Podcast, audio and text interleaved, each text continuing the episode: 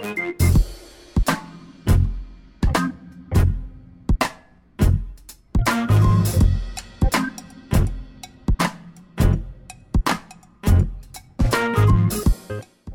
estamos. Buenas noches, hermanos, hermanas. Bueno, hoy un podcast especial, ¿no? Acá está, para, para los que no conocen, acá está Jean, que es mi cooperador ahí en podcast en portugués. Y hoy como el invitado es otro cooperador del podcast, vamos a hacer una, de, una, de una forma distinta, pero una, con una expectativa muy grande porque yo personalmente conozco el testimonio y, y la vida de, de, Esteban. Entonces, eso es un placer estar acá, muy grande, de participar de, de momento del podcast número 30, un especial con Esteban Labra. Eso, así seguiremos. Jean, preséntese. Buenas noites, irmãos.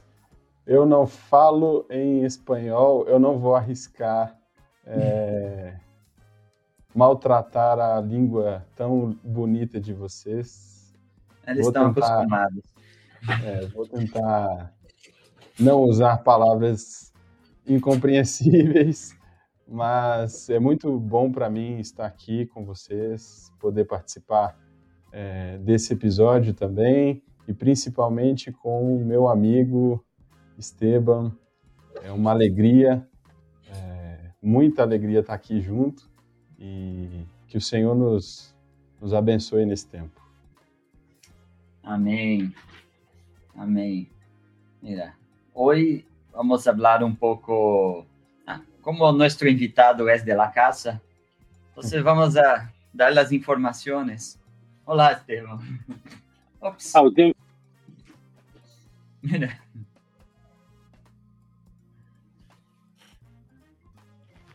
Uno por vez, va.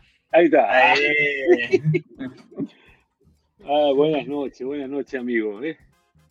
Buenas noches. Eso es una trampa que hice con Esteban ahí, porque él no, de verdad que no sabía que iba a ser invitado. Y fue invitado en vivo, justo en la el día de reconocimiento de pastoreo. Ahí el día que estaban todos los pastores, yo me puse de acuerdo con, con Dede y, y ahí estamos. Entonces Esteban fue, fue una sorpresa. Bueno, sí, sí. antes de, como de costumbre, empecemos con unas mensajes acá. Está Luana de Jesús. Buenas noches, hermanos. Saludos desde Brasil, Salvador. Que Jesús bendiga esta noche. Amén, Luana. Y una vez más volvemos a convertir nuestro corazón. Aleluya. Bueno, hay Carlitos. Buenas noches, amados hermanos. Esteban, este fue el podcast que más le pedí a Fernando. Espere a, esperé alto para este. Creo que es así que se lee, ¿no? Bueno, Carlitos, ahí está tu pedido. El hombre está ahí, mira. A Lorena Pérez, buenas noches a todos.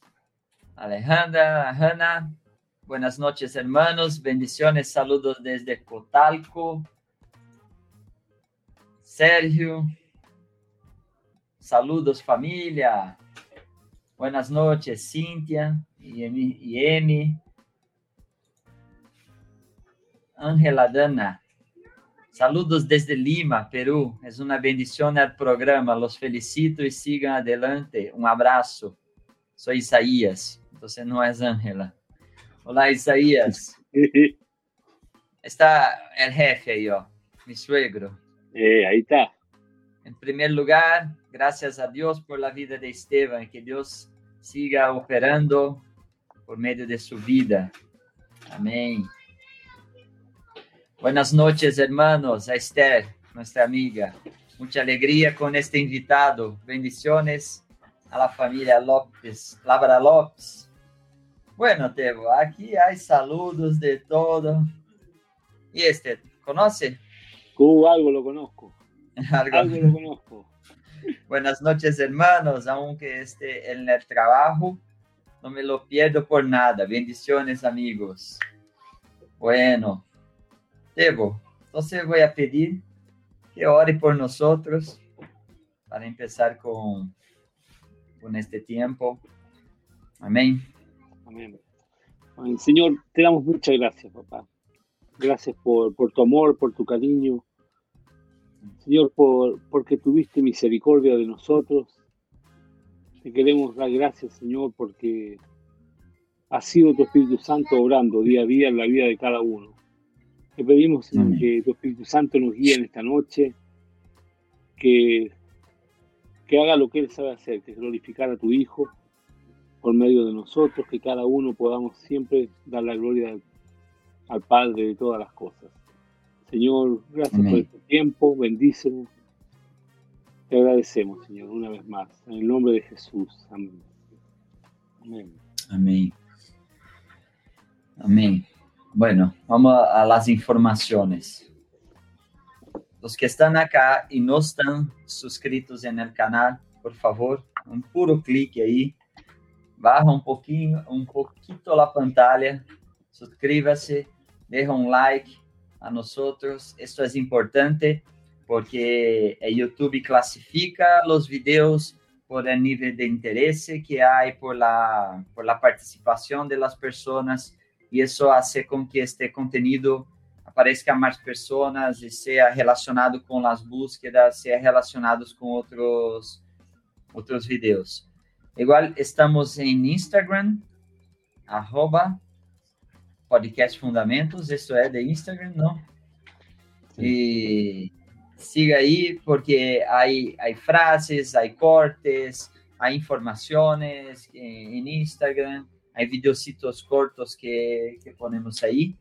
Y, y, está nuestro, nuestro grupo en Telegram, en el podcast Fundamentos.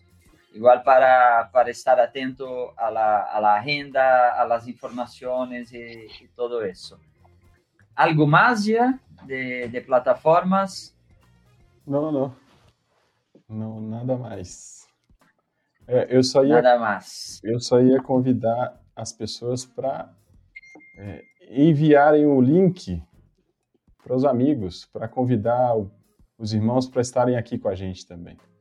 Nós queremos vocês Sim. nesse episódio especial.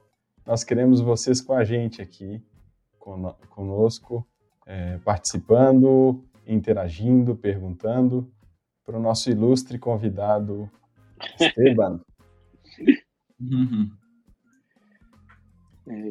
Sí, que, que, lo pone a uno en aprieto, ¿no? Só um pouco. ¿Me escuchan bien? Sí, sí, Fernando.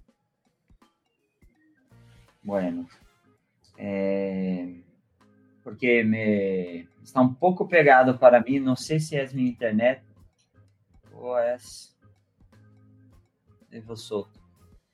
Bueno, déjame ver acá. Mm.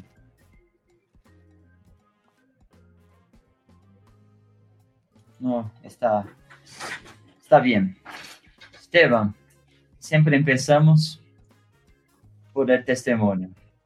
Testimonio. Y, entonces, cuéntenos, ¿cómo, cómo... Mira, hermanos, yo sé las respuestas, pero acá es necesario que haga las preguntas. Entonces, cuéntenos, ¿cómo conocer al Señor? Está pagando las consecuencias de, de haberme hecho la, la encerrona, ¿no? Sí. De haberme agarrado ahí junto con, con, con Daniel, ¿no? cómo, cómo conoció al Señor, cómo, cómo fue el encuentro ahí con, con nuestro Señor y cómo ha sido, no sé, sé, sé que, sé que el testimonio se, hoy será la gran parte de, de este podcast.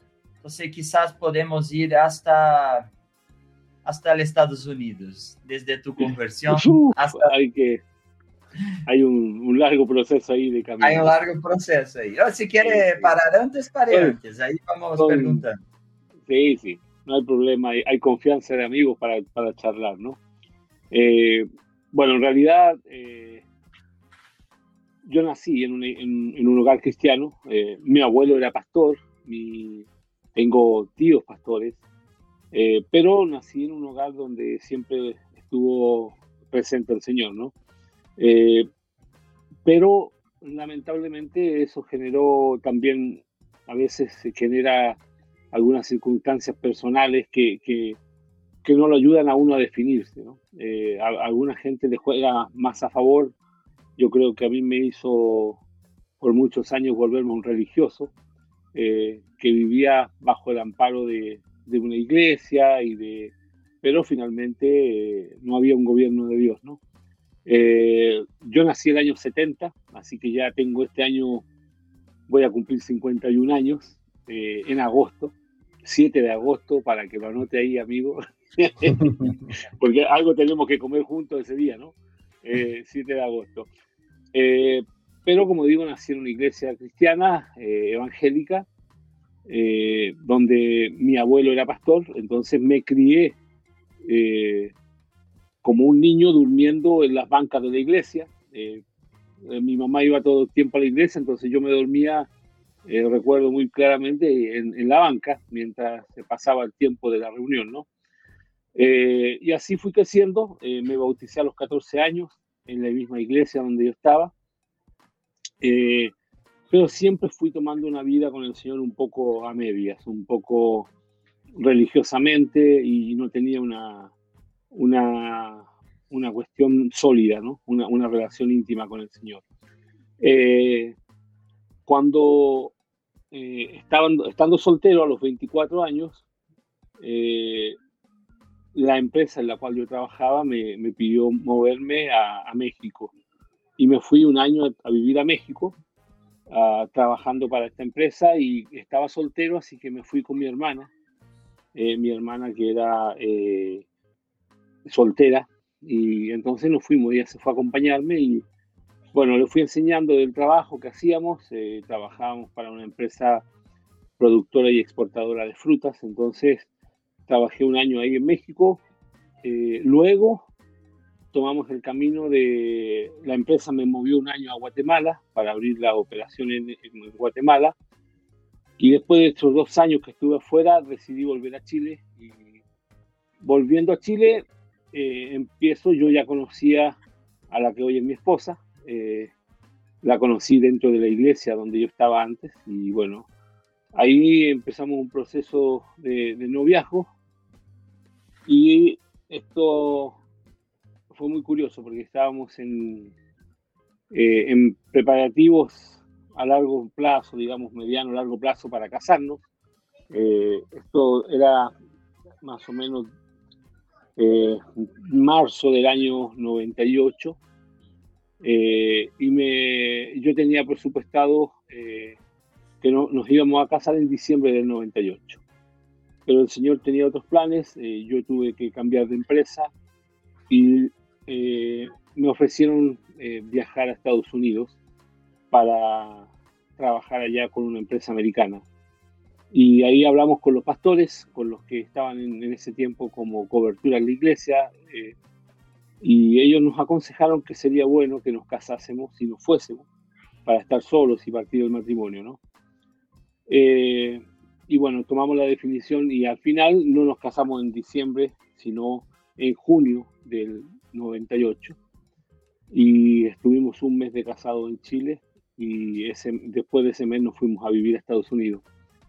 Eh, cuando yo me fui de Chile, eh, en ese tiempo estábamos solamente relacionados en la iglesia, en la, en la, en la, en la denominación, ¿no? Pero eh, buscando algún contacto con quien relacionarnos, al llegar a Estados Unidos, mi cuñado eh, ya tenía algunos contactos con la comunidad en Argentina y se había contactado con Jorge y Mitian y había empezado a tener un grado de relacionamiento con ellos. él, en esa altura, mi cuñado era pastor de esa iglesia donde yo asistía. Eh, y entonces me consiguen un número telefónico de un pastor que estaba en ese tiempo en, en, Miami, donde yo iba a vivir, y, me dan ese número telefónico. En ese tiempo, ese nombre, ese pastor, yo no lo conocía, nunca había escuchado de él, eh, pero en el tiempo me fui dando cuenta que era una persona bastante conocida. Era un pastor eh, cuyo nombre es Orville Swindle. Él era uno de los cinco hermanos reconocidos en Argentina. Yo no sabía nada de esto, sino que sabía simplemente, llevaba ese número y ese teléfono. Y bueno, con mi esposa llegamos ahí y lo llamamos estando en Miami y comenzamos a relacionarnos en un grupo casero en su casa. Ahí fue mi primera experiencia de empezar a ir de un culto congregacional a estar en un grupo casero, ¿no? Eh, y bueno, Orville nos bendijo un montón en nuestra primera etapa de matrimonio. Nos, eh, eh, en ese tiempo nos ayudó mucho porque imagínense, de un modelo de, de, congregación, de denominación, donde nadie toca la vida de nadie, donde uno va los domingos y tiene un culto y no hay más que eso. entonces, formar un matrimonio prácticamente sin ningún consejo, o sea, con muy pocos consejos, porque en realidad eh, es lo que pasaba, ¿no? Te dan un par de consejos, un par de charlas y se acabó, no, nadie cuida la vida, ¿viste? Entonces empezamos un matrimonio así. Tuvimos la bendición de que como fuimos solos a vivir a Estados Unidos, donde no conocíamos a nadie, no había un amigo, no había un hermano, no había un primo, no había nadie, no podíamos discutir. Porque si discutíamos no había con quién hablar. Entonces, mm. eh, el Señor fue tocando y tocando esto y Orvin nos ayudó mucho en la formación de nuestro matrimonio, en, enseñarnos lo que era el rol de la esposa, el rol del esposo, la crianza de hijos. Nos enseñó mucho en esas cosas. Al cabo de un tiempo, eh, nos invitó él mismo, él comenzó a participar de una iglesia en Miami eh, donde él enseñó, empezó a enseñar. Y nosotros empezamos a ir a esa iglesia para eh, estar con él porque estaba haciendo algunas clases y algunas eh, enseñanzas bíblicas, ¿no? Y ahí fui, comenzamos a estar en esta iglesia. En ese tanto, yo de vez en cuando viajaba a Chile de vacaciones con mi esposa. ahí ya había nacido Nicolás y Daniel, eh, en, Estados Unidos y entonces viajábamos de visita. En uno de esos viajes, estando en Chile, llego a la casa de mi mamá, que vivía mi papá, mi mamá y mi, mi hermana soltera, eh, al principio vivían al lado de la casa de mi cuñado, ¿no? Entonces, llego un día de viaje y me encuentro en esa casa de visita con Daniel Divano. Ahí conozco a Bebé. Ahí conozco a Daniel ahí conozco al jefe. Eh, y hubieron muchas cosas, me, me, habló muchas cosas. A esas alturas nosotros estábamos en la iglesia eh, ya bastante adentro.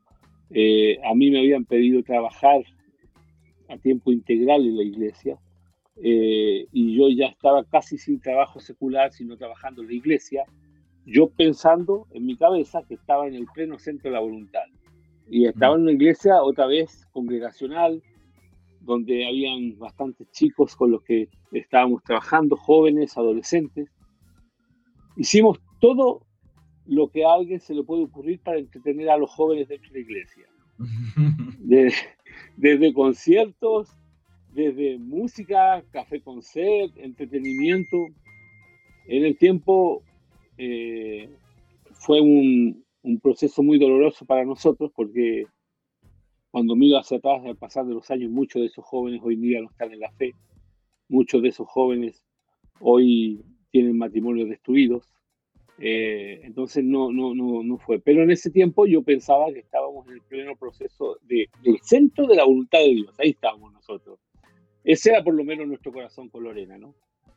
Eh, pero vengo a Santiago de visita y me encuentro con un hombre hablándome que la salvación no era el propósito de Dios, sino que era una familia de muchos hijos semejantes a Jesús. Y bueno, yo le daba vuelta, pero les tengo que decir que hay una cosa que nos impactó con mi esposa y mi esposa tuvo una, reflexión muy sabia en esto.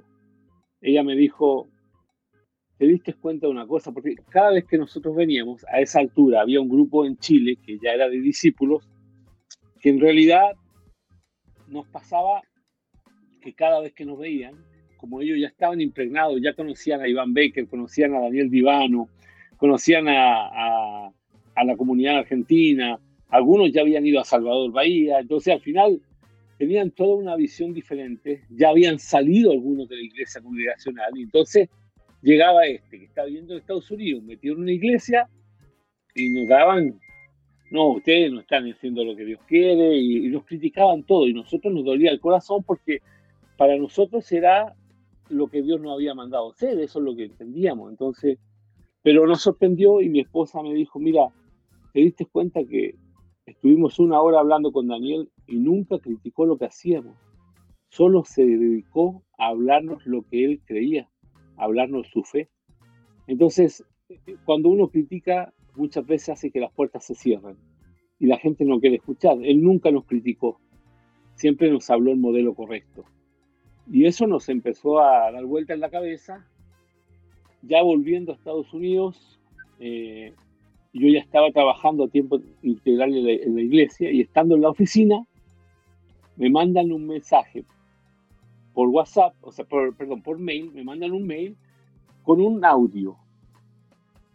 Eh, el audio se llamaba así, el propósito eterno de Dios A, el propósito eterno de Dios B.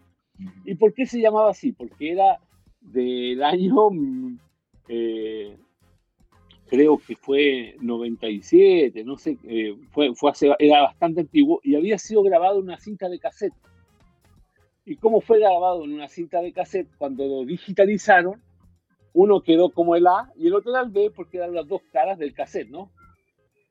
Eh, y esa predicación, ese tema, era el propósito eterno de Dios y lo hablaba Marcos Morales.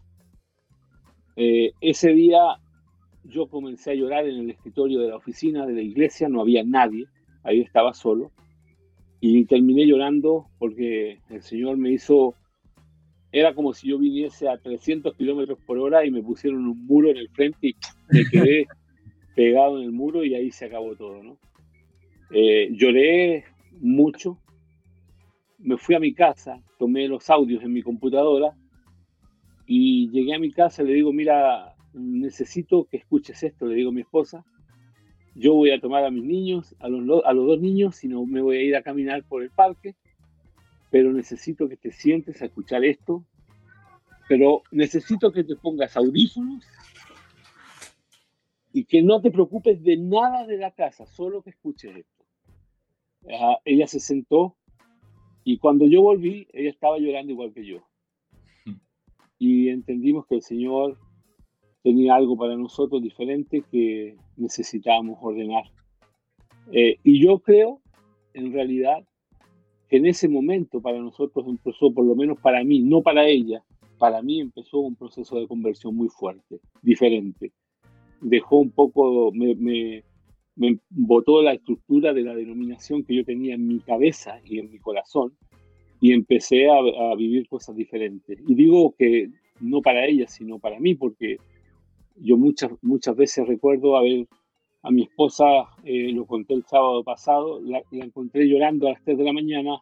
Yo despertaba y ella estaba llorando porque veía que yo no era un hombre que, que modelaba a Cristo, que vivía a Cristo íntegramente, ¿no? sino que era un religioso. Y fue muy triste darse cuenta de eso cuando yo sabía que era una responsabilidad mía. ¿no? Cuando pasa todo esto, yo empiezo a mirar y empiezo a orar y empiezo a pedirle al Señor y a buscar esto. Y bueno, eso terminó con que abruptamente entendimos que el Señor no quería que estuviésemos allá y nuestra única razón de estar en Estados Unidos era que estábamos trabajando para el Señor. Mm. Cuando eso se cae, bueno, no hay nada más que hacer acá, vendimos todo y nos devolvimos a Chile sin tener ni siquiera trabajo. Yo no, sabía ni que iba a trabajar, pero entendíamos que el Señor nos quería acá, eh, que teníamos que partir de nuevo. Eh, una de las cosas que Orville Swindle me enseñó eh, fue que cuando Dios mueve la nube, hay que moverse. El pueblo de Israel, cuando estaba en el desierto y Dios quería que avanzara, Dios movía la nube. No se podían quedar sin la cobertura de esa nube, ¿no? Entonces él me decía, si la nube se mueve, te tienes que mover, no hay que pensarlo. Y bueno, se nos movió la nube y nos vinimos a Chile sin tener ni siquiera trabajo. Pero el Señor tenía todo ordenado. Eh, nosotros vendimos nuestro departamento eh, seis meses antes de que viniese la famosa crisis subprime, eh, donde las casas después no costaban ni un cuarto del valor que tenían. entonces nos permitió venirnos a Chile, trasladarnos, pagar todo, nos regresamos sin ningún, dejar ninguna deuda en Estados Unidos, sin nada, y todo ordenado y gracias a Dios fue así. Eh, y bueno, nos vinimos a Chile para estar en comunión con los hermanos, con lo que habíamos recibido, ¿no? Eh, tristemente, acá no había un grupo, había un grupo que se había disuelto y no había nada, y pasamos cuatro años casi solos, porque no queríamos volver a una denominación eh, y no teníamos con quién estar. Y para los que hemos escuchado esto y hemos visto eh, eh, hemos comenzado a ver la liebre en ese momento. Eh, en realidad no había forma de que volviera yo a una estructura, a una iglesia denominacional, porque veía que no era así. Entonces pasamos cuatro años orando al Señor. Y ahí comenzamos un grupo eh, con algunos hermanos que venían del primer grupo que había estado antes. Y nos juntamos y estuvimos juntos ahí. Y ahí empieza todo ese proceso de conversión, ¿viste? De empezar a, a ser discípulo, a predicar, a... pero primero, en todo ese punto, a mí un día me invitan y, y nos vamos cinco hermanos de Chile, fuimos a, a, Estados, a, a, Salvador Bahía. Yo cuando llegué a Salvador Bahía me explotó la cabeza. Eh, no, porque, no porque todos los hermanos sean santos, porque tienen problemas como que tenemos todos nosotros, pero la verdad que fue eh, mirar la iglesia, cómo, cómo se veía, cómo se hacía discípulos, cómo todos hablaban de la misma manera. Me venían a mi cabeza las palabras de Pablo, dice, tengan todos un mismo sentir, tengan todos, hablen todos una misma cosa. Eh, y, y, yo al lugar donde yo entraba ahí, a la casa que entraba, me hablaban lo mismo. Entonces para mí era una cosa impresionante. Y ahí se prendieron muchas cosas en mi cabeza. Eh, y me vine, volví a mi casa con el deseo de, de ordenar cosas que no habíamos hecho bien. Y empezamos a tratar con nuestros hijos, empezamos a, a tratar el corazón de ellos. Ahí vino todo un proceso, ahí, ahí se empezó a hacer cosas. Seguíamos la relación con Daniel Divano, que cuida mi vida actualmente. Es, es el pastor que está dándonos cobertura eh, acá nosotros en Chile. Entonces, pero era una cosa que yo no, no, no entendía mucho, ¿no? Eh, veía esto, esto es una locura que la iglesia viva así, ¿no? Eh, pero era una realidad que yo dije, podemos vivirla. Pasamos así eh, algunos años trabajando juntos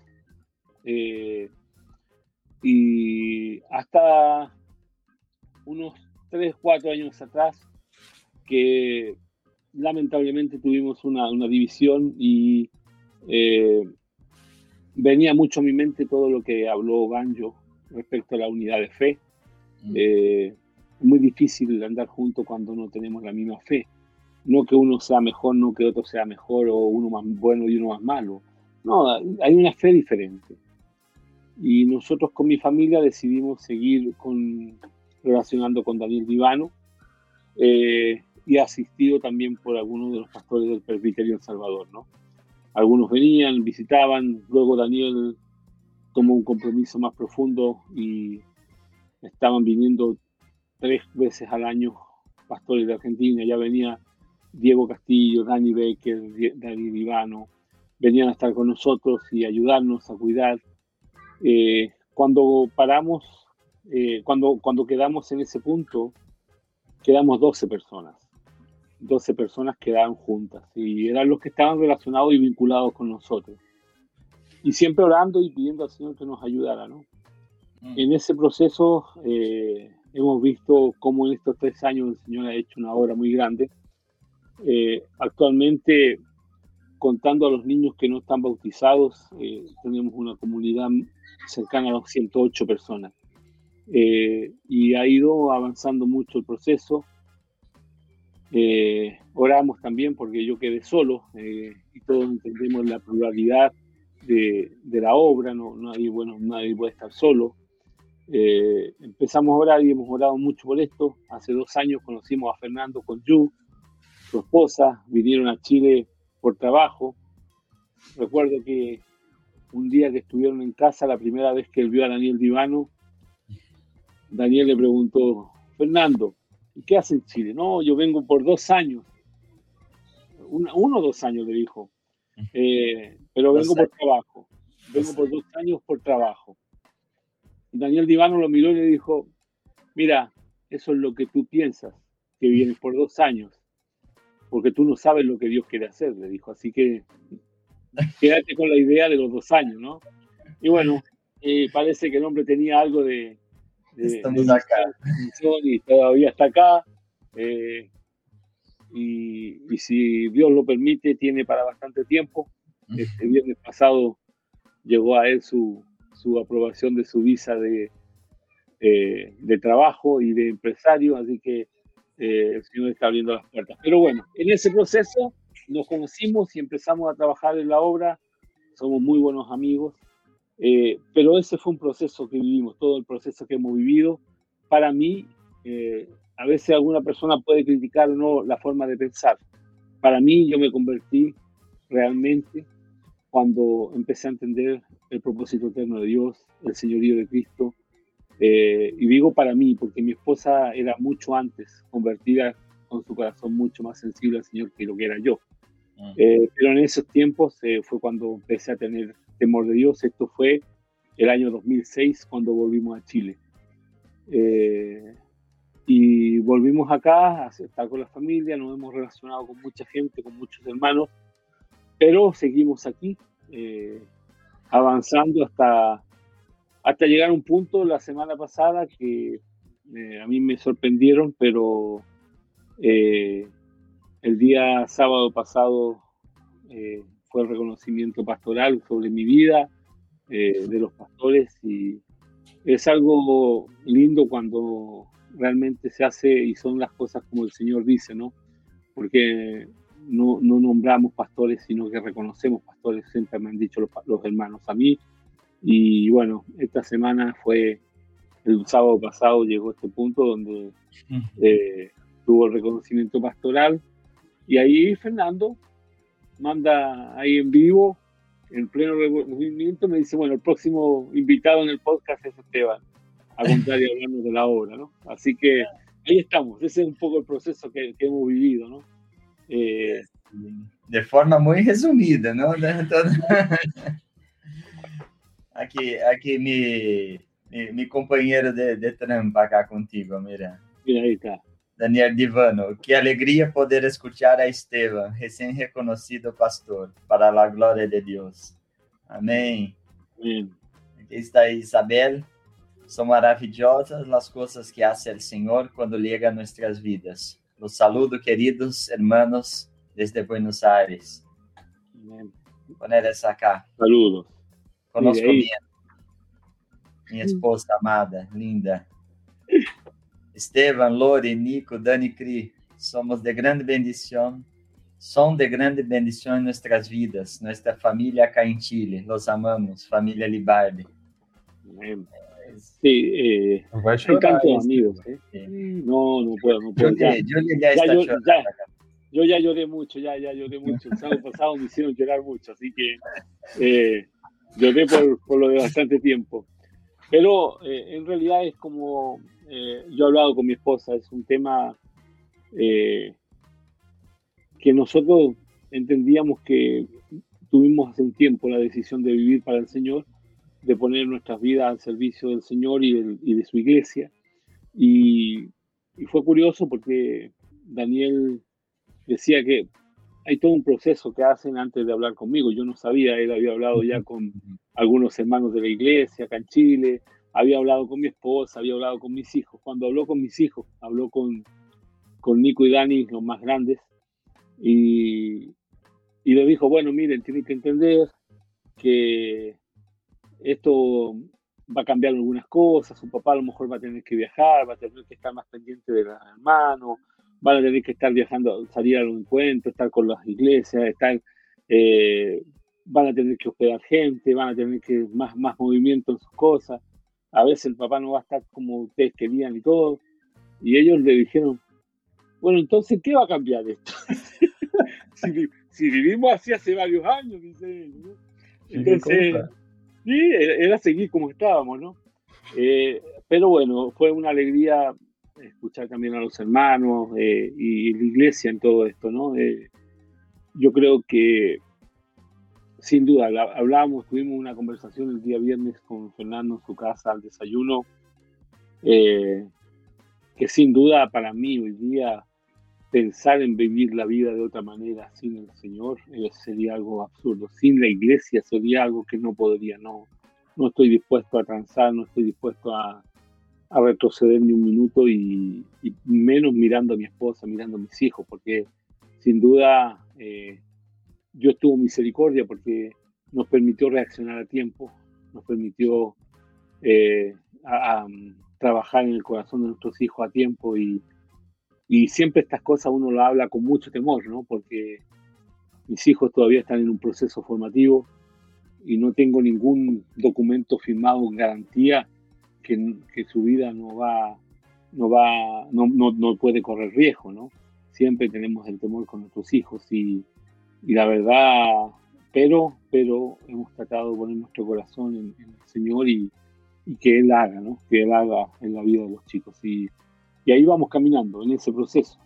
Pero creo que parte de esto importante es la carga que el Señor puso eh, en, en, nuestro corazón por, eh, por su iglesia, ¿no? Eh, yo hace unos años atrás tuve un tiempo eh, con Dani Becker en mi casa y compartimos algunas cosas que me transmitió y la verdad me hizo muy bien entender principalmente el texto que está en Mateo 24, cuando está hablando de las parábolas, fin del mundo. Hay una, una parábola que de hecho no tiene un, texto, un título de parábola, ¿no? no dice esta es la parábola tanto, ¿no? Pero es Mateo 24, 45, y él dice, ¿quién es pues el siervo fiel y prudente, al cual puso su Señor sobre su casa para que les dé el alimento a tiempo? Bienaventurado que el siervo al cual cuando su Señor venga, haya haciendo así, haya dando alimento a tiempo. Y, la verdad que cuando Dani me compartía esto hace unos años, yo, yo decía en mi corazón, yo quiero hacer esto, yo quiero que cuando Él venga, él me, él me encuentre haciendo lo que Él me mandó, dar alimento a tiempo, cuidando su casa, cuidando... Y, hemos involucrado nuestras vidas, nuestra familia, nuestra casa, todo, nuestro trabajo en torno a esto. Hoy, hoy no... El trabajo siempre lo vi, pero hoy más que nunca lo veo como el método que Dios usa para sustentar mi casa. El trabajo no es más que eso y, por lo tanto tiene esa connotación. Hoy puede ser lo que tengo, mañana puede ser cualquier cosa. No, no, no importa lo que sea, porque es lo que Dios usa para sustentar mi casa. No, no, no tengo mayor expectativa en eso. Y, eh, pero el Señor ha sido bueno, ha sido, ha sido misericordioso porque yo tenía, mis hijos, el, hijo mayor tenía 10 años, el, el, del, el, del, medio tenía 8 años, cuando un día recibí el consejo, la palabra respecto a la escuela en casa y al, famoso todo este tema de la escuela y de tornar el corazón a los padres y el, padre, corazón de los padres a los hijos y el de los hijos a los padres. Y, y un día Marco Morales me dice, mira, estás en el mejor momento para sacar tus hijos de la escuela. Y, yo digo, ¿qué pasó aquí? Para mí era una locura, una aberración. ¿Cómo va a sacar los hijos de la escuela? Y yo entiendo que esto no es una doctrina, porque no, la Biblia no habla de este tema, ¿no? Es un tema que, pero cuando yo volví a mi casa, después de ese retiro donde Marco me habló, yo le dije a mi esposa, mira, tenemos dos posibilidades. O sacamos o sacamos a los chicos de la escuela. Pero si nosotros seguimos el consejo que Marco, que este Marco como un pastor querido eh, nos dio, y nuestros hijos se pierden, yo puedo ir y reclamar, Señor, yo hice lo que tú me decías que hiciera. Ahora te vengo y te reclamo por la vida de mis hijos. Pero yo pensé, ¿y si no obedezco? Si no sigo el consejo de Marco? Y mis hijos se pierden. ¿Cómo le voy a ir a reclamar al Señor? Si Él me dijo, ya me dijo, me va a decir, yo te dije, tú no hiciste. Entonces no, no tenía, viste. Y hace casi nueve años ya que nuestros hijos salieron de la escuela, nueve años, y, y ha sido un proceso eh, vivir para, para, cuidar el corazón de ellos, ¿no?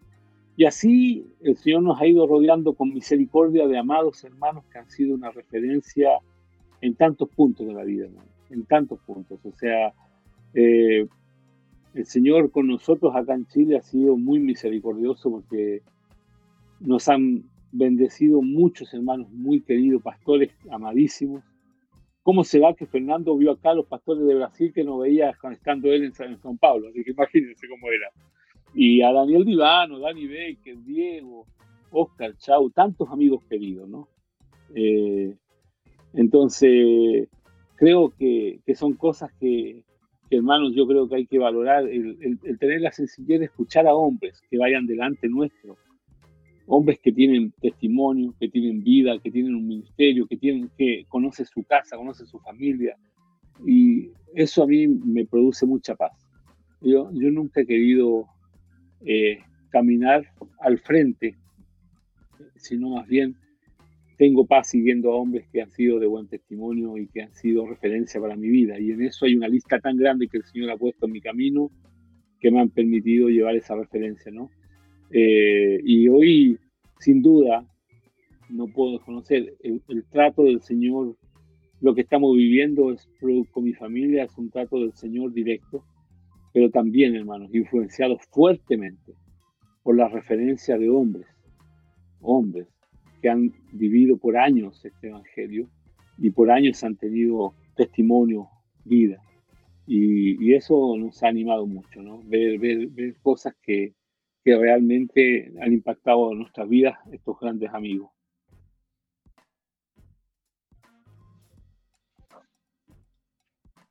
Amén. Eh, estaba, estaba en Estados Unidos é, dentro de um, de um contexto de uma denominação, aí, aí conhece a Swindle, passa a ser grupos, grupos caseiros, vuelve a um contexto de denominação depois, e é, depois vem a Chile, empieza um, um relacionamento com un grupo pequeño, después viene la división y todo. Eh, no sé, me parece que la vida es, marcada un poco por los cambios radicales, ¿no? Sí. uno pensaba que, que, estaba yendo a una dirección y viene, viene, Dios y cambia completamente el deseo. Sí. ¿Cómo hay que yo creo... nuestro, nuestro corazón para, para este, estos cambios? Y te pregunto de otra forma por veces, y puede tener gente ahí que no nos escucha en esta situación, por veces no tenemos miedo de estos, de estos cambios que, que hace Dios y, y, no vamos, no, no entramos, no, no seguimos, porque en la división uno podría, podría ter hablado, mira, voy a quedar con mi familia, voy a, voy a una congregación, quedar ahí, mirar unos encuentros y y hacer eh, las cosas acá y no quiero responsabilidad más allá porque eso todo acaba en, en confusión. Pero no, el corazón siempre era de, de hacer algo para el Señor. Sí, mira, hay algunas cosas. Cuando yo, yo creo que en algún momento uno tiene que asumir cierto grado de responsabilidad, específicamente uno como hombre en la casa, en la familia. Eh, yo creo que una de las cosas que hay que tener muy, yo aprendí y trato de, de, aplicar en mi vida es lo siguiente. Cuando yo no sé hacer, cuando no tengo claridad ni el Señor me ha hablado, no ha bajado en una nube y no me ha dicho nada todavía, en eso trato de ser muy sencillo. Y cuando tuvimos algunos momentos de crisis, y yo no tenía una determinación clara que hacer, de verdad, no sabía por dónde caminar. Eh, pero yo usé un principio que creo que para mí ha sido una bendición. Yo hablé con mi esposa y hablé con mis hijos. Y los llamé en medio de una, de una situación muy difícil, les llamé y les dije, mira, vamos a hacer una cosa. Quiero decirles que en esta, en esta decisión yo no sé el camino correcto, pero no vamos a hacer lo que yo piense. Vamos a buscar a hombres que son referencia de vida para nosotros y en la palabra, y esos hombres, nosotros vamos a seguir los consejos de esos hombres. Entonces yo le dije a mi esposa y a mis hijos, mira, no voy a hacer lo que yo quiera, vamos a hacer lo que otros dicen, que son gente que para nosotros son absolutamente de referencia. Y vamos a seguir sujetos al consejo que ellos den, sin saber dónde vamos, pero vamos a seguir así. Y en ese momento determinado yo le dije a ellos, hijos, aunque quedemos solos, nosotros cinco, vamos a seguir sujetos a los pastores con los que estamos relacionados. Y eso generó una paz en mis hijos y en mi esposa, porque sabían que la casa no iba a ir en rumbo antojadiza de mi corazón, sino que iba a ir en el rumbo que otros aconsejaran. Y eso primero es una cuestión muy importante, porque eh, hay que entender que si todo estuviera listo, entonces no necesitas fe, porque está todo planeado, está todo ordenado. La fe se necesita justamente cuando no tienes todo ordenado, cuando tú no sabes dónde vas. Eh, entonces, eh, una de las cosas que aprendí en este proceso fue esto de ser sencillo para seguir el consejo de otro, eh, y especialmente cuando son referencia de vida para mí, ¿no? Eh, y por otro lado, a no hacer raíces profundas donde Dios no quiere que tenga las raíces. Eh, por ejemplo, mi trabajo, yo hoy, hoy tengo una empresa, pequeña empresa, y trabajo y gracias al Señor estoy en eso, y lo cual me permite tener mucho tiempo para la obra. Entonces, porque yo manejo mis tiempos. Pero siempre he dicho a mi esposa, yo quiero que la empresa llegue un momento en que esté en condiciones de que si el Señor me dice mañana se cierra, mañana se cierra. Porque yo no quiero tener una estructura de, empresa que me impida mover o hacer lo que Dios quiera, quiere que yo haga. ¿Entiendes? Entonces siempre para mí el trabajo, por ejemplo, fue el método que Dios usa para sustentar mi casa. Por lo tanto, si es el método que Dios usa para sustentar mi casa, mañana puede ser otro. No me aferro a esto, porque Dios sabe. Dice, busca primeramente el reino de Dios, su justicia, y todas las demás cosas, estas cosas, serán añadidas. Y está hablando de cosas literalmente materiales, del sustento, de la comida, del abrigo. Entonces, yo creo que una de las cosas tener conciencia siempre de que no podemos hacer raíces o echar raíces donde el Señor no quiere que las tengamos. ¿eh? Y en eso, hermano, tenemos que aprender mucho, ¿no? Porque este mundo está lleno, lleno de atracciones que nos buscan, nos, llevan a poner raíces en este mundo. ¿eh? Y en eso yo creo que hay que cuidar el corazón, todos nosotros, porque es una verdad, ¿me entienden? Eh, esto para mí, nosotros tenemos que estar disponibles y dispuestos para cuando el Señor diga ya es ya. no, pero espérame, o sea, esto, en la Biblia Jesús dice que vino uno y le dijo, te quiero seguir. Y él le dice, bueno, ven, vamos. Y él le dice, no, déjame que entierre a mi padre. Estaba listo, no estaba listo para cuando pedía. Se quedó. Y, y uno tras otro fueron pasando situaciones así. Pero cuando uno ve el corazón de aquellos discípulos donde le dijo, vengan, y dejaron las redes, el barco, todo botado, para seguir a Jesús, entonces son dos tipos de reacción que tenemos ante el llamado del Señor, ¿no? Y yo creo que tenemos que tener la capacidad de no enredarnos en este mundo. Porque este mundo nos enreda justamente para frenar la obra del Señor en nuestros corazones y en nuestras vidas. Ese es el tema. Eh, Jesús hablando de esto, eh, hermano Jesús hablando de este tema, da la parábola donde habla del sembrador y la semilla que cayó entre espinos es la que es sofocada por los afanes de este mundo, por el amor a las riquezas, y se queda infructífera. No dice que muere, dice que no da fruto. que no, tiene no fructifica. Entonces, tenemos que tener mucho cuidado con esto de, aferrarnos a este mundo, ¿no? de hacer las raíces acá. Porque la verdad, hermanos, ¿qué hacemos si el Señor dice claramente, a la verdad, la mies es mucha, los obreros pocos. Rogad al Señor de la mies, envíe obreros a su mies. Siempre estamos buscando y pidiendo que el Señor envíe obreros, pero lamentablemente a veces estamos tan enredados en este mundo en cosas que son lícitas, no estamos hablando del pecado, ¿no? Estamos hablando de cosas lícitas, pero que no nos permiten la movilidad que Dios necesita. Eh, y eso yo creo que hay que aprenderlo. A mí, ¿saben cuándo me impactó esto muy fuerte? Yo teniendo trabajo independiente, habiendo trabajando así por mi cuenta, teniendo una empresa, un trabajo solo, yo manejaba mis tiempos.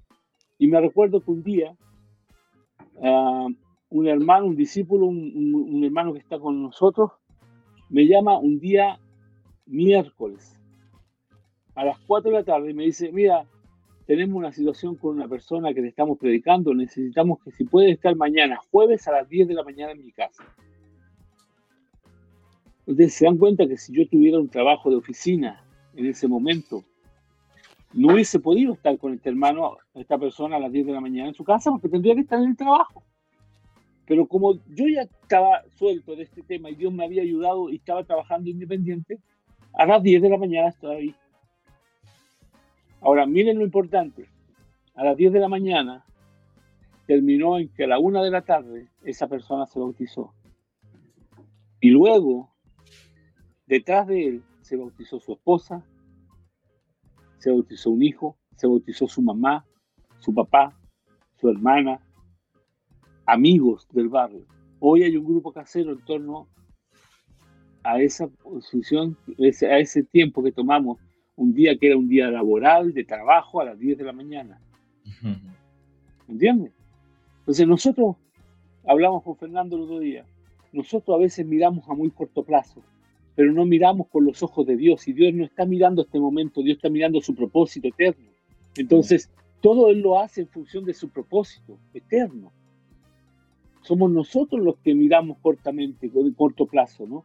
Entonces, a veces no nos damos cuenta qué es lo que Dios quiere hacer y trabamos el desarrollo de la obra del Señor, el desarrollo del propósito eterno, lo trabamos porque nosotros estamos enredados y cuando no tenemos esa posibilidad de hacerlo, y no estoy refiriéndome a, ah, dejen el trabajo, no vayan más a trabajar. No, no, no, hermano. Es un tema de, una definición de vida. Porque mucha gente, hermano, está buscando querer servir al Señor, pero está buscando una deuda de una casa, de un auto, y al final hay que pagar tantas cosas que no hay tiempo nunca para el Señor. ¿Entiendes? Entonces, creo que tenemos que mirar eso. Ahora, la Biblia no miente, hermanos es una palabra verdadera. Y para mí siempre fue así. No he, no he visto justo desamparado, ni su descendencia que mendigue pan. Pero hay que ser justo. ¿Entiendes? Mm. Entonces, todas estas cosas, hermano, yo creo que tenemos que meditarlas cada día. ¿Mm? Porque la mayoría de nosotros, hermanos, como, como una cuestión natural, tiende a enredarse más que a desenredarse. Esteban, Sim. É, uma pergunta. Aqui, enquanto você falava do seu testemunho, duas coisas me vieram à mente. É, o meu testemunho pessoal também é parecido com o seu, é, de viver nesse contexto denominacional. É, havia muito desejo de, de, de agradar a Deus, de, de de acertar, de, enfim. Mas faltava duas coisas que eu percebi no seu testemunho, é, que talvez mudaram o jeito de olhar o propósito de Deus. É, exemplos, irmãos que fossem exemplo, pessoas que nós é, podemos confiar a nossa vida por ver neles é, o exemplo de vida. Isso era muito distante da minha é, do meu contexto, porque é o que você disse, a gente conhece os irmãos de todo domingo, né? Uhum, é, uma dessas coisas é essa, e a confiança na palavra de Deus, é, no que as Escrituras dizem. E é, nós precisamos abrir mão das nossas, dos nossos sentimentos, da nossa impressão. E hoje em dia a gente vê muitos irmãos sendo guiados pelo que sentem, pelo que acham. Né? E a necessidade que nós temos de confiar na palavra de Deus em primeiro lugar e em pessoas que são que vivem o evangelho, né? que possam nos ajudar nesse caminho. Tem mais alguma coisa que você podia acrescentar nessa lista aí? De, às vezes alguém vive essa situação hoje, né? É, que possa estar nos ouvindo aqui. Sí, como, como dice Jan, el tema primero, buscar referentes que estén de acuerdo, de acuerdo a la palabra, referentes, personas, que sean íntegros, que, se, que reflejen al Señor, que vivan. Eh, es lo que hablábamos hace unos días atrás con, algunos hermanos. Eh, ¿Cómo yo me pongo a buscar en internet a ver qué es lo que consigo? hermano, no va, no va por ahí. La gente que yo veo en internet no sé, no sé cómo tratan a su esposa, no sé cómo viven con sus hijos, no sé cómo tratan a los discípulos, no sé cómo, no tengo idea quiénes son. El internet aguanta mucho usted puede ver a quien sea ahí y, todos son perfectos, porque si ustedes se dan cuenta, muestran solo cosas bonitas. Nadie muestra los fracasos, solamente muestran los triunfos. Entonces, eh, cuando tú conoces a una persona, conoces sus, triunfos, pero también conoces sus fracasos. Entonces, esa, esa cuestión es súper importante, saber a quién oímos, a quién miramos, quiénes son nuestra referencia. Y necesitamos, cuando no las tenemos, tenemos que buscarlas, porque es muy difícil caminar sin esas referencias. Muy difícil. Necesitamos tener esas referencias, ¿no? Eh, por otro lado, lo que dices es esto de, de, ser un poco menos almático, ¿no? De, que las emociones no nos manejen. Nosotros somos gente que nos tenemos que mover por principios, no por emociones. Los principios son los que nos mandan y no lo la emoción, ¿no? no lo que sentimos.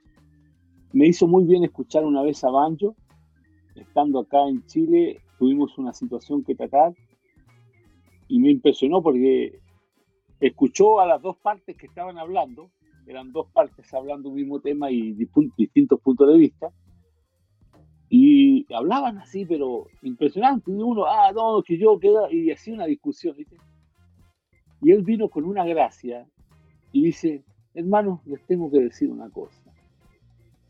Usted dice que sintió esto, usted dice que sintió esto, usted dice que percibió esto, usted dice que percibió esto otro, y usted ve este punto y usted Y él dijo, hermano, en la iglesia no se pueden juzgar percepciones. La iglesia juzga cosas reales. Porque si vamos a guiarnos por las percepciones, no terminamos nunca. Y eso es un tema súper importante. el alma es donde se alojan todas estas emociones, estas percepciones. Y eso no, no es una guía correcta. No es una guía correcta. Eh, y yo creo, hermanos, que, que, son cosas para analizar y mirar profundamente. Siempre escuché esto. Somos, hermanos, somos gente que se mueve por principios, no por emociones. Los principios no cambian, las emociones cambian, no todos los días, cambian a cada hora. Entonces, tenemos que movernos por los principios. Y lógicamente, los principios están acá, ¿no? En la palabra, no hay otros, son los principios del reino. Entonces, eh, ¿qué ayuda mucho? Constantemente repetir las mismas cosas. Eh, es uno de los riesgos que a veces las iglesias tienen están acostumbrándose a, la gente a buscar todos los domingos una palabra nueva, un mensaje nuevo, una novedad. Y, en realidad es un peligro, ¿no? Eh, estoy buscando, porque Pablo dice en un momento determinado, eh, dice, no me es gravoso, no me es complicado hablarle las mismas cosas, pero no solo eso, para ustedes es seguridad. Entonces Pablo decía, yo no, no me canso y no me complica hablarle las mismas cosas, pero para ustedes eso es seguro. Entonces, eh, creo, hermanos, que esas cosas tenemos que mirarlas de gente que hable siempre lo mismo. Eh, a Fernando un día y a los hermanos acá en Chile siempre les digo, un día Daniel Divano me dijo, el día que me escuches hablando otro evangelio o algo diferente a lo que te he hablado, no me vengas a preguntar qué pasó. Huye, huye de lado mío. No me vengas a preguntar, huye, porque me desvié. Entonces, esa, esa posición, hermano, es la que tenemos que tener afirmada fuertemente en nuestro corazón. Movernos bajo los parámetros que los principios del Señor dicen y no lo que nuestra emoción diga.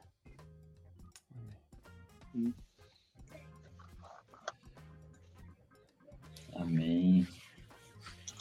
Bueno, Teo. La, la Ángela, por parte de Isaías. Gracias, Esteban, por, por, la palabra y el testimonio. Saludo desde de Perú, la Elsa. Es un placer escuchar a Esteban. Dios lo siga bendeciendo. David Vidal. Saludos, querido Esteban, desde Colina. Saludos, amigo, amigo David. Está cerca, pero no mucho acá. Está en la parte norte de, de Santiago. Opa, acá. Bueno. Y mira, eh, acá está el texto ah, de Filipenses 3, ah, 3.1 dice, por lo demás, hermanos, gozaos en el Señor. A mí no me es molesto el escribiros las mismas cosas. Y para vosotros es seguro. Así de pragmático era Pablo, ¿no? Y, creo que tenemos que aprender de eso.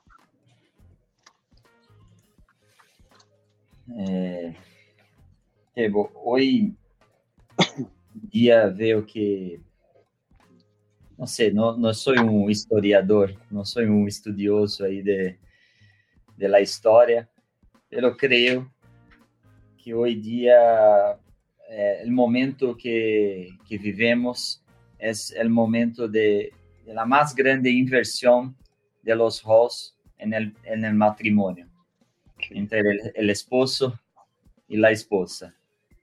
Eh, esposas, esposas fuertes, de eh, duras, por veces endurecidas por, por, las situaciones, por la vida, no, no porque eh, no porque quisieron llegar a eso.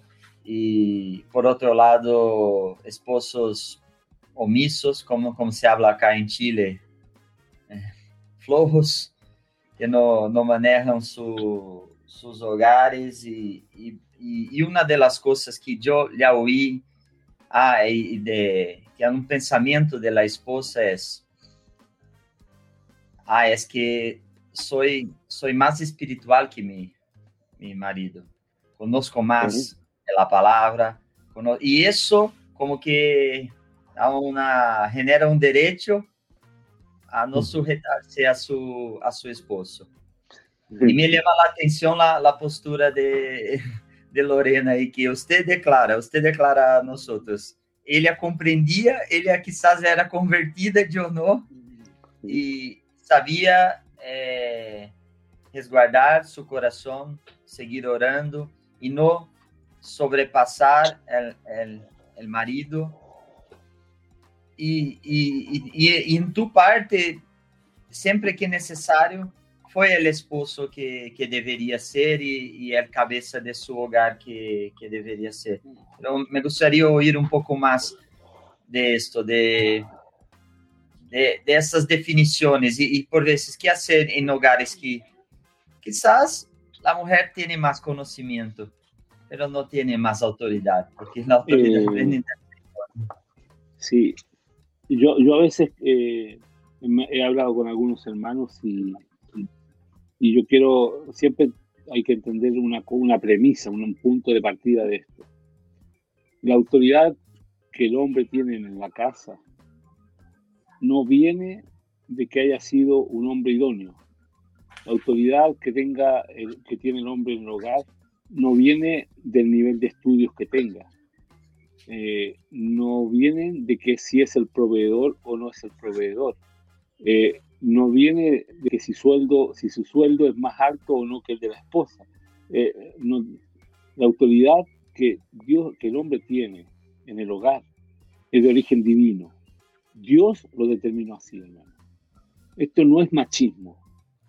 Dios determinó una manera y Dios lo dijo así. Entonces, eh, eh, usted me está haciendo caminar en, un lugar ahí medio complejo porque a veces saltan muchos temas de este tipo, pero, pero creo que ese es un principio para mí muy, muy, muy, muy claro. Eh, yo digo así, yo nunca, al principio de nuestro matrimonio con mi esposa, siempre fui buen hombre, trataba de hacer las cosas correctas, pero no era lo que era, no era un sacerdote para mi familia. Pero eso no le daba lugar y nunca mi esposa, gracias a Dios, tomó el lugar de una sacerdotisa, porque un día a veces, un día escuché que eh, a veces tenemos demasiados eh, paradigmas, ¿no? Eh, y a veces tenemos también demasiadas cosas que, sofismas, ¿no? Que en base a una, a una parte o a una supuesta verdad se esconde algo, pero no es verdad, ¿no? una mentira que se vuelve verdad. Hay veces gente dice, bueno, no, yo, yo tuve que tomar el rol de sacerdotisa en la casa, dice una esposa. Y eso es un sofisma. Otro que le oí, otro que le oí, estoy cansada de ser el sacerdote del hogar. Exacto. Sí, sí, la esposa dice, oh, yo soy, hasta el día de hoy soy el sacerdote de la casa. No, es un sofisma, porque Dios nunca, nunca habló a la mujer como sacerdote del hogar. Nunca. Usted está tomando un lugar que no le corresponde. Porque o la casa tiene un sacerdote o no tiene sacerdote. Pero no existe que haya una sacerdotisa. La Biblia no dice eso, ni el Señor nunca habló de esto. ¿Entiende? O sea, o la casa tiene sacerdote porque el hombre está ejerciendo el rol que le corresponde, o la casa está sin sacerdote. ¿eh? No es que la mujer pueda tomar un rol que Dios no le dio y que no, no está. Entonces, eh, hay que tenerlo muy claro. Ahora, yo les digo, mi, esposa oraba un montón por mi vida, pero eso no la hacía sacerdote de la casa, ¿no? Eh, y, resulta de que a veces yo también me toca ver, y me ha tocado a veces ver, que de repente hay hermanas que, voy, a decirlo así, no, no está acá en Chile, no está no, de otro lugar, de otro lugar. Eh, ya, que no hay argentino acá entre nosotros, nosotros tres, ah, quizás está en Argentina. Vamos a decir de los argentinos. está en Argentina, por ahí, a lo mejor ahí van a, ah. aquí a poco los argentinos van a empezar sí, a ¿no? Mira, Mira. Dani Baker estaba invitado hoy para venir e não veio, então. Não, vino, dejó la vacante. Aí vocês iam falar dos brasileiros. No, no, lo que pasa es que, mira, Eh, en este contexto, mi esposa oraba mucho, en mucho tiempo por, mi vida. Ahora, un día yo le dije, mira, oraste tanto que ahora no te puedes quejar. Ahora hay que trabajar en la obra. ya estamos adentro, ya. Oraste mucho, así que eh, eh, tenemos que orar. Yo le decía, parece que se te pasó la mano porque ahora tenemos tanto trabajo. Entonces yo le decía, bueno, aquí está el resultado de la oración, amor. Usted es una, una mujer de oración, le digo yo, ¿no? Y ahora, el tema de esto de los roles, hermanos, yo creo que eh, hay que entender, esto no se trata de, de, ir a, a, lo que el mundo ha ridiculizado y caricaturizado de los roles que Dios dio. Entonces, tenemos claro que muchas de las falencias o de la posición que la mujer toma hoy día es producto de una negligencia en el hombre. El hombre no ejerció el sacerdote, el, sacerdocio, el hombre no guió la casa, el hombre fue omiso, el hombre fue flojo, el hombre no. Entonces, la mujer tuvo que prácticamente ir defendiendo el hogar con lo que le quedaba, pero eso mm. no le da atribución para tomar un rol que Dios no le dio. Está bien que haya que soportar y todo, pero, pero no es el rol que Dios le dio, ¿entiende? Entonces, eh, es como que usted, yo a mí me gusta un poco la mecánica, si usted tiene un autito antiguo y usted cambia la posición del cable de la bujía 1 al cable de la bujía 2 y el de la 2 a la 1, aunque usted quiera hacer, el auto va a andar siempre disparejo, no va a andar nunca bien. Está andando, pero está a puro salto. ¿Por qué?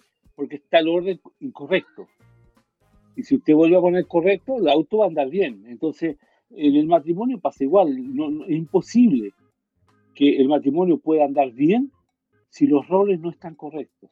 Y yo les digo, hermanos, lamentablemente, a mí me gusta mucho hablar del tema de los matrimonios, porque yo tuve la misericordia de que Dios tuvo misericordia de mí.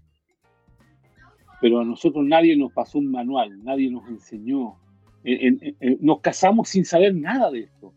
Y yo hoy día trato de hablar con mis hijos, que, que, que entiendan hoy los procesos que vienen, porque, hermanos, necesitamos que los jóvenes entiendan y sepan claramente. Una vez yo hice esta meditación y la estaba hablando con algunos hermanos. Siempre en nuestros grupos, la mayoría de las veces, en nuestros grupos, en nuestras congregaciones, se habla del noviazgo. Cómo debe ser noviazgo, la santidad, el relacionamiento, cómo debe ser todo bien, perfecto, ¿cierto? Pero muy pocas veces se habla qué viene después.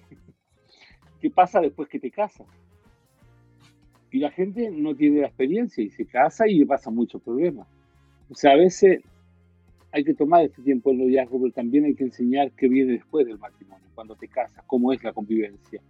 Y hacer, hay, hay cosas que enseñar, ¿viste? La Biblia dice, las mujeres más viejas enseñan a, las solteras. Eh, hay, hay, toda una transmisión que hay que hacer en los matrimonios y en los novios y en los jóvenes para que se preparen. Eh, ahora, sin duda, hermano, yo les tengo que decir que no hay eh, en, mi, en, mi, vida personal, los años de, matrimonio lejos han sido mucho mejor que mis años de soltería. Lejos. Eh, una vez escuché a Marco Morales quitando un poco la presión de los solteros mayores. A veces todos los solteros que son mayores empiezan, uy, ¿cuándo se casen? ¿Cuándo se casen? Siempre están preguntando. Dice, no, no, no. Puede que case, puede que no se case, está bien. Y si no se casa, Pablo dice, ¿eh? si, Pablo dice, si alguno no, se casa, está bien, quédese como yo, le sirve para el Señor y para vivir para el Señor, está bien, perfecto. Pero tampoco puedo desconocer que cuando Dios dijo al hombre, dijo, no es bueno que el hombre esté solo. Instauró el matrimonio. Entonces, eh, creo que es una bendición el matrimonio, pero tiene que ser en el reino. Si no, se vuelve una pesadilla. ¿Mm? El sueño se vuelve pesadilla, pero simplemente porque no está el gobierno de Dios en el matrimonio. Así que creo que son esas orientaciones. Ahora, eh, respecto a, la posición, hermanos, esposos, no seamos omisos, no seamos descuidados, no, no, no dejemos de hacer lo que tenemos que hacer eh, es más es triste ver esto, hermanos.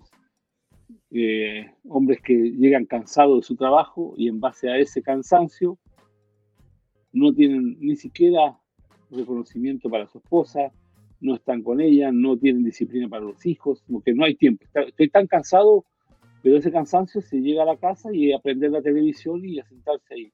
No podemos ser así, no podemos ser omisos. Eh, una vez entendí hace muchos años mi amigo Daniel nos hablaba de sacar la televisión. Y yo siempre me he dedicado, la televisión no hace solo mal por el contenido que tiene, que es un contenido terrible, malo. La televisión hace también mal porque nos quita la familia, nos quita los espacios de estar con la casa. Cuando llegamos a la casa, si, hubiese, si no hay televisión, ¿qué hace? Está con la familia. Pero si hay televisión, pasa todo el día ahí, aunque no esté viendo nada.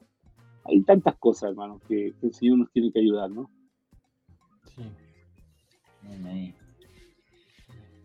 ¿Ya tiene algo ahí? Si no, tengo otra polémica acá. Uy, mi amigo. ¿Usted quiere que alguien me quiera recibir el próximo podcast? Cuidado que vocês moram perto um do outro. Uy. No, no. No, no, espera. Él está aprovechando porque mañana viernes no vamos a estar juntos. Pues, no, ah. se salvó. No, no vamos. mira, mira dónde estoy, amigo. Mira dónde estoy, no estoy en mi casa. Ai, ai. Esteban, eu, eu ia dizer que eu me lembro, me lembrei do texto de 1 Coríntios é, 10, 31. É, bom, que diz, eu vou ler em português aqui, peço perdão a vocês, tenham paciência. É, mas diz, portanto, quer comais, quer bebais, ou façais outra coisa qualquer, fazei tudo para a glória de Deus. Uh, e uma coisa que eu ia adicionar, Esteban, quando o homem se comporta assim, não sendo sacerdote, é, a questão não é o cônjuge. Obviamente, o cônjuge, o, o esposo ou a esposa sofrerão por isso. Mas é, é uma questão com relação a, a uma expressão de falta de dedicação e amor a Deus. É, essa é uma expressão de desobediência à palavra de Deus, ao próprio Senhor. Então, eu amo a minha esposa como Cristo amou a igreja. E essa é a ordenança, independente de como ela seja. E, e não cumprir esse papel é desobedecer Sim. à vontade de Deus diretamente. Uhum. Amém. Porque alguém pode pensar, Sim. poxa, mas minha esposa é isso, e dá muito cansaço, eu estou é, olhando para mim mesmo. É, e, e aí, a gente olhando para a terra, para as nossas coisas, a gente se comporta assim. Mas trazendo o peso correto para isso, para essa questão, não é uma não é uma coisa meramente natural, mas essa é uma ordenança direta de Deus. E não cumpri-la é não obedecer ao nosso Senhor. Amém. Sí, es muy importante eso, Jan, porque el fondo, eh, y, y, créanme que cuando hablo o estoy hablando de este tema, es tremendamente complicado, no por lo que los demás escuchen, sino porque voy a ser cobrado de todas estas cosas y mi vida se, se ve confrontada con todo esto, ese es el problema, ¿no? Eh, como decía nuestro amigo Danny Baker, ¿no? Hay que ser duro con nosotros mismos y blando con los demás. Eh, entonces, eh, es, es, todo un tema, ¿no? yo sé y tengo conciencia de que cuando yo me presente ante el Señor, creo y creo que va a ser así la primera persona por la que él me va a preguntar es por mi esposa. Sí. Porque dice que el esposo santifica a su esposa por la palabra. Entonces, entonces el lavamiento por la palabra, ¿no? Entonces, eh, digo yo, wow, eh, hmm. imagínense cómo me, cómo me presentaría yo ante el Señor con la iglesia y sin mi esposa. No da, hermano. No da, esto es una cuestión de que hay que tenerla muy clara. Eh, porque nos podemos descuidar y nos podemos desgastar mucho. Eh, eh, pero ayer estudiábamos con los hermanos, podemos pasar mucho tiempo en la obra, pero esto parte de la comunión con el Señor. Si no tenemos la mejor parte, que es la comunión con el Señor, nunca vamos a vivir como Él manda. Y, Jesús es muy claro en esto, ¿no? Tenemos que ser semejantes a Jesús. Y una de las principales características de Jesús es que obedeció al Padre en todo. En todo. Entonces, él mismo lo, expresa y dice, mi Padre que está en los cielos nunca me ha dejado solo, porque yo siempre hago lo que a Él le agrada. Entonces, es imposible ver el, el, gobierno de Dios de otra manera, ¿no? Tenemos que hacer lo que Él manda. Y un día hablando, Daniel Divano lo escuché hablar en una charla y él dijo, hay 50 mil libros de la familia. Hay 50.000 libros de la crianza de hijos. Hay 50.000 libros de cómo debe ser el esposo. Y hay 50.000 y hay seminarios, charlas, Zoom, podcast, de todo, para hablar de cómo debe ser la familia. Y él dijo, hay tres versículos que si el hombre se preocupa en vivir, tiene el problema resuelto. amar a su esposa como Cristo habló a la iglesia y se entregó a sí mismo por ella. Tratarla como un vaso frágil y no ser ásperos con ella. Hermanos, si, si nos enfocamos como esposos a estos tres temas, la cosa empieza a andar. Tres versículos. Y así mismo nos dijo, hay tres que son de las mujeres. Yo ese no me lo sé. Esos son de mi esposa. Yo no me preocupo los de ellos. Yo me preocupo los míos. Ella quiere de los de ellos. Pero hermano, nosotros le damos tanta vuelta a algo que Dios dio tan sencillo. El Evangelio de, Jesucristo, el Evangelio del Señor, hermano, es algo tan sencillo. Él manda, nosotros obedecemos. No tiene más. ¿Y para qué darle tanta vuelta? No, Él manda, obedecemos. No hay más, hermano. Y en la relación de la familia es lo mismo, hermano. A los hijos, hijos, estén sujetos a sus padres, porque esto es justo. Entonces, yo creo que es tan sencillo, hermano. Lo que pasa es que nosotros a veces lo tratamos de hacer tan místico para justificar. ¿Entiendes? Entonces, eh, yo creo que en esto, hermanos, hay que aprender de esa sencillez, ¿no? Eh, esa sencillez es imposible sin una palabra muy clara. La sencillez de vivir el reino es imposible sin radicalidad. No se puede. Porque así como es tan sencillo, es sí o no, es blanco o negro, o es luz o tiniebla, no hay más. Es muy radical, muy sencillo, pero, pero radical. Yo creo que Jesús lo dejó así tan, tan sencillo justamente para que no quedara duda. ¿Está o no está?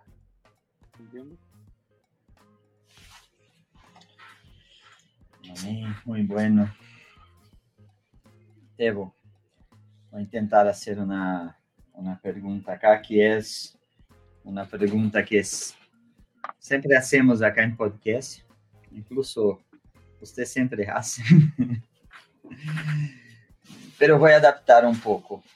Eh, hablaste, en un momento hablaste de, de las personas que se sientan en domingo para escuchar algo nuevo.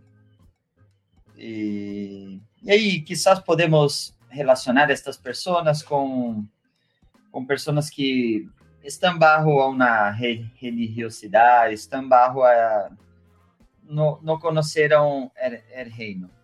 Pero, aún assim, pessoas que já foram, já foram pre, foi predicado o evangelho do reino, foi predicado la, la sencillez, las pocas cosas bien aprendidas, bien repetidas, y, y aún así vemos una, un, no sé, una, una generación que busca novedad, busca el podcast de, de jueves, busca una predicación nueva. Es, Después de hoy nos vamos a quedar sin ninguna audiencia. Sin ninguna audiencia, claro. Y, y por veces eh, eu percebo que busca algo que lhe acomode. Buscar, se não é se, se A não disse o que necessito, vou em B, se não disse o que necessito, vou em C, e vai criando como um, um evangelho próprio, vai sendo... É, e aí, outra, aí outro síntoma que passa, que eu chamo, personalmente, chamo de, de confissão em cotas que vai é. esta semana confesso a, a meu discipulador, la próxima a meu companheiro, e la próxima llama um hermano que nunca hablo com ele, la próxima e vai sendo e, e todo todo eh, são comportamentos de um coração que quer acomodar o evangelho a sua a sua forma. O que passa nestes casos? Não compreendeu? Foi predicado? Não foi predicado corretamente? Eh, ¿Qué pasa? Eh, yo creo que hay siempre. para ti ahí. No, no. Yo siempre, cuando le tengo, cuando le hablo a alguien, una de las frases que siempre repito, y muchos hermanos me han escuchado hablarla cuando estamos hablando con un contacto nuevo, cuando estoy despidiéndome, siempre les digo, tengo una buena y una mala noticia para ti. Así es. Me, me quedan mirando así, me miran y dicen, Mira, la buena noticia es que escuchaste el Evangelio del Reino. Y, la mala, la mala noticia es que escuchaste el Evangelio del Reino. Ahora depende de ti. Porque la gente tiene que saber que si escuchó el Evangelio del Reino, va a ser juzgada por haber escuchado y no haber seguido. Ahora, si es buena o mala noticia, depende de cómo tú hagas. Porque la palabra es muy clara, vamos a ser salvos por este Evangelio, pero también condenados por el Evangelio.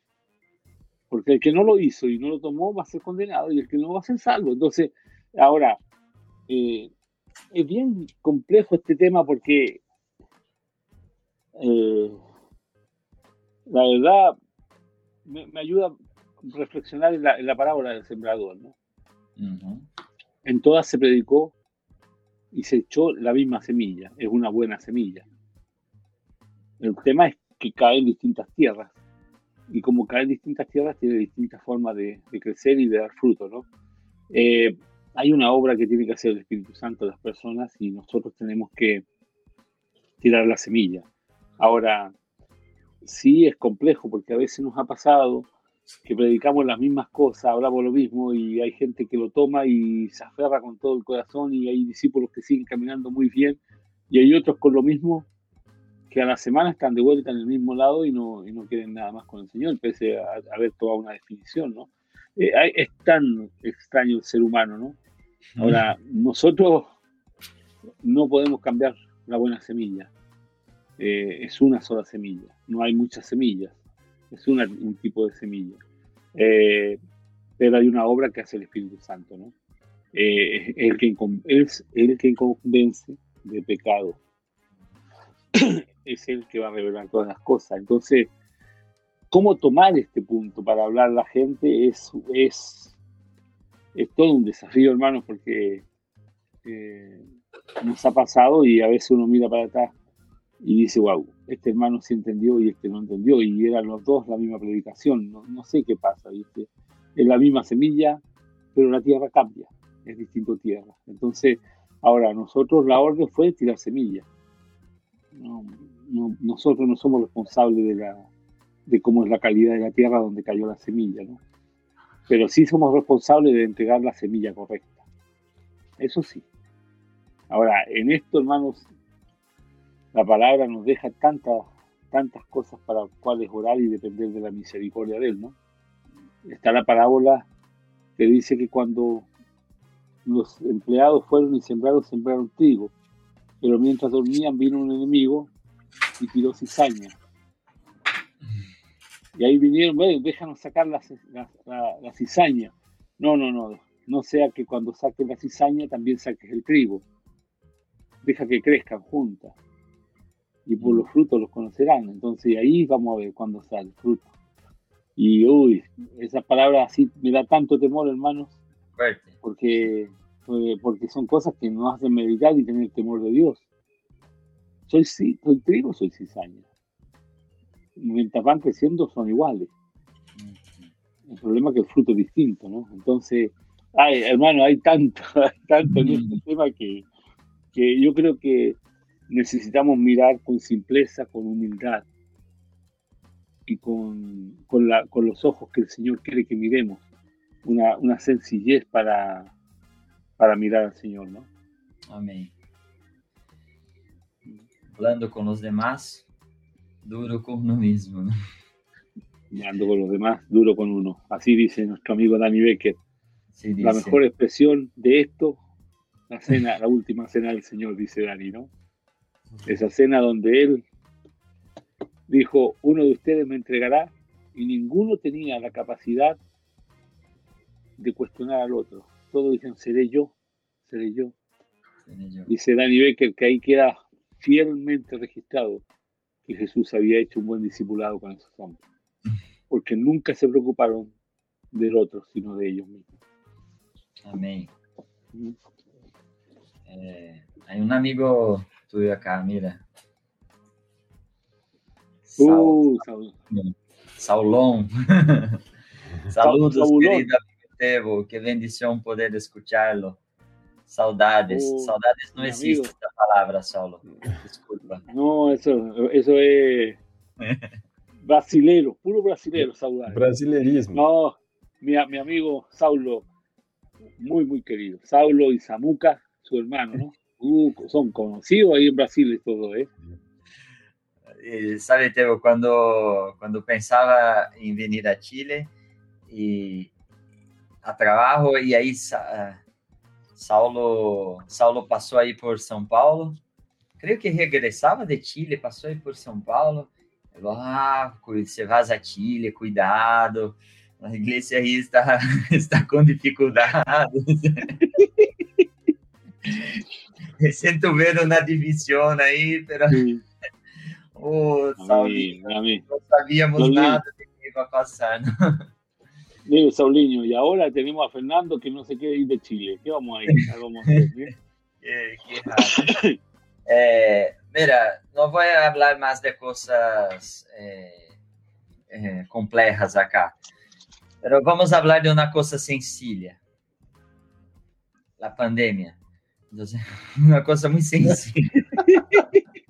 y qué sencillo, ¿no?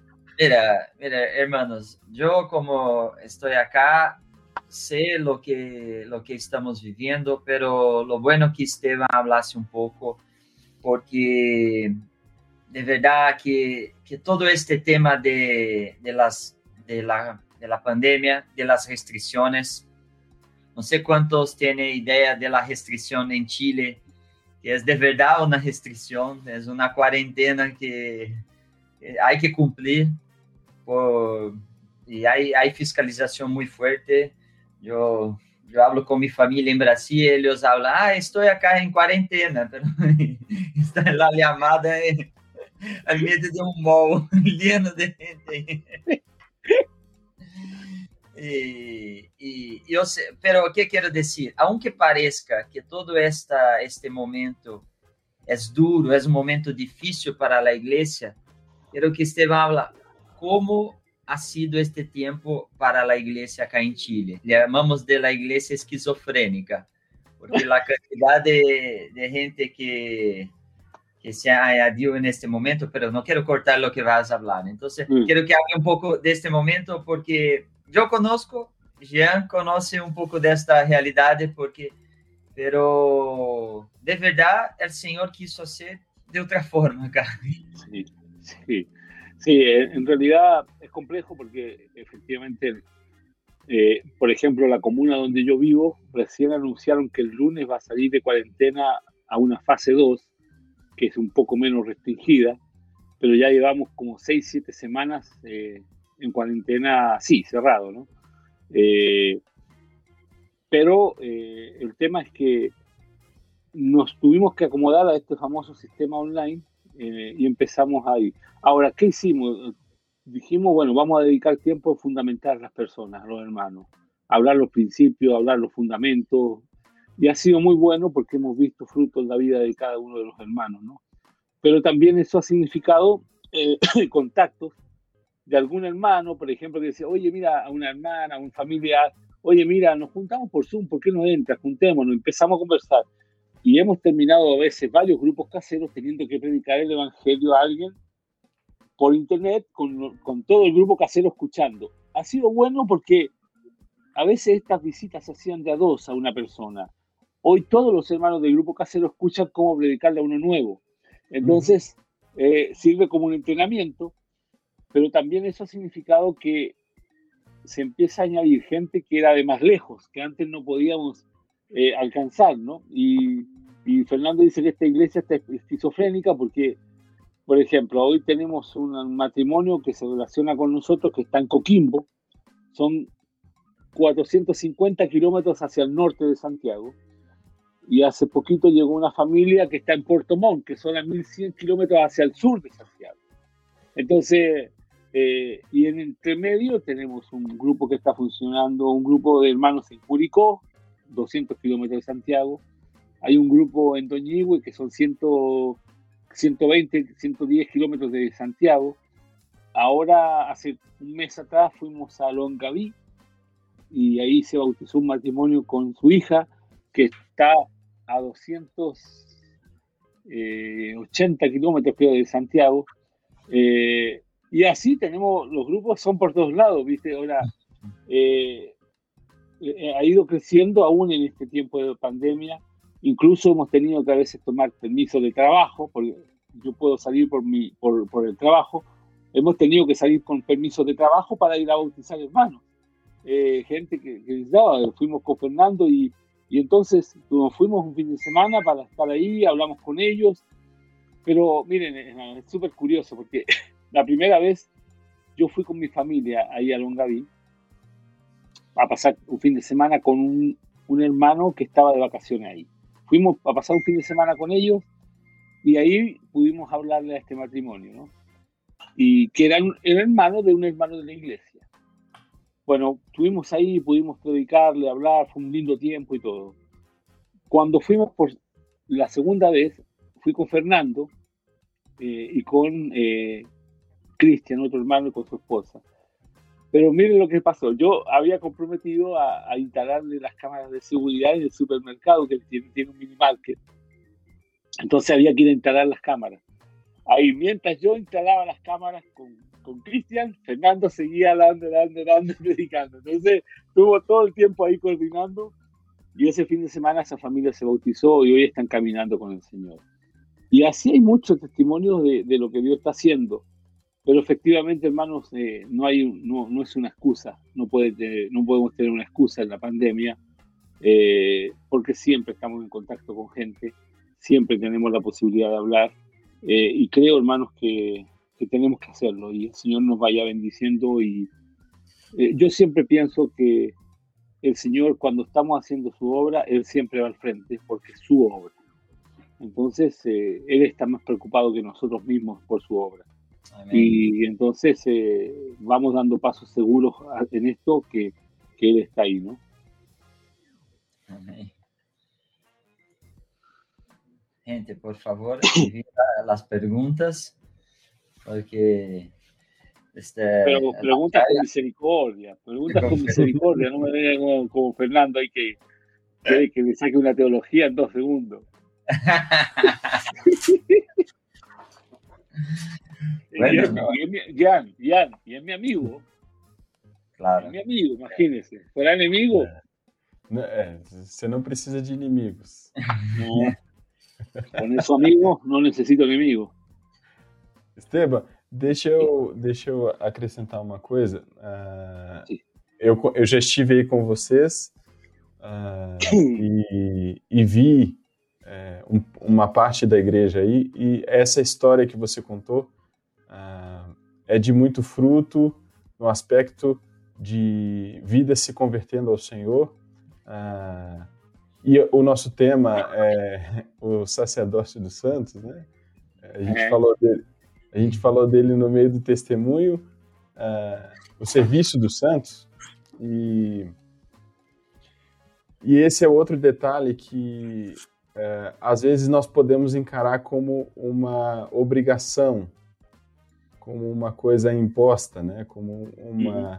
uma diretriz que deve ser feita. Mas eu também sempre fico pensando é, que maneira graciosa que o Senhor é, teve de nos colocar para agradá-lo, estendendo o reino dele a outras pessoas perdidas. Né? É, isso para mim é, é, é, assim, é que agradar o Pai é, é fazer com que o nome dele seja glorificado, o reino dele seja chegue em vidas perdidas, né? E isso é tão maior, isso é tão maior do que as nossas necessidades. E há uma alegria. E, e eu sempre vi isso assim: irmãos que se envolvem na pregação do evangelho é, são renovados e parece que os nossos problemas, as nossas situações ficam minúsculas.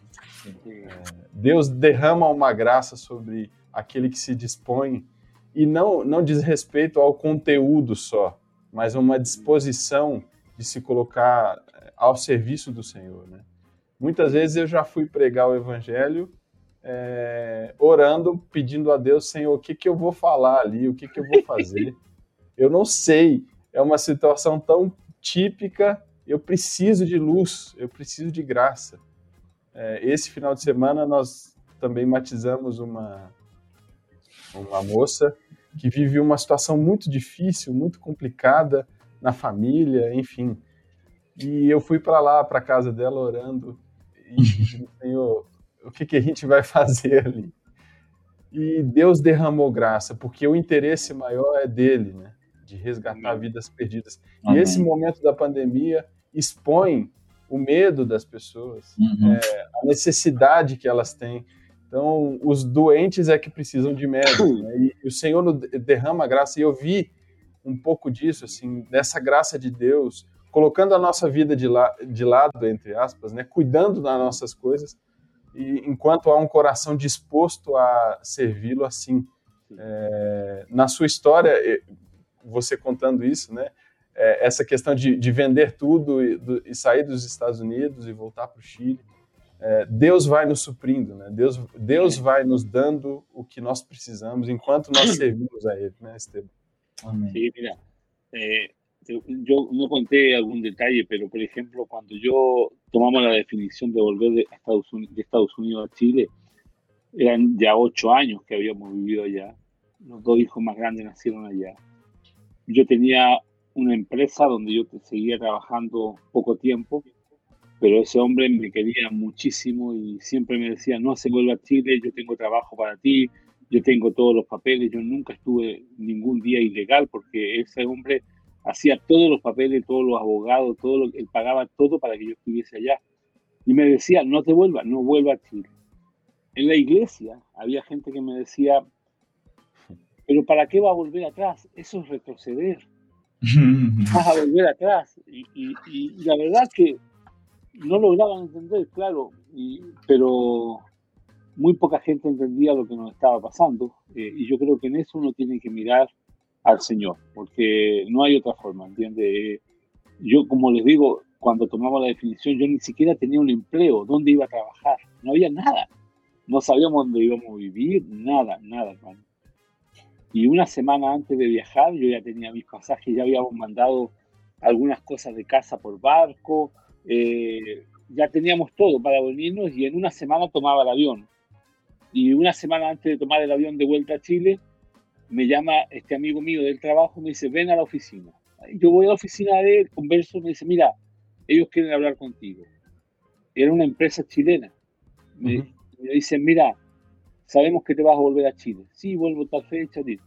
Bueno, el lunes siguiente te presenta porque queremos que trabaje con nosotros. Una semana antes de viajar yo ya tenía trabajo. Yo sabía todo.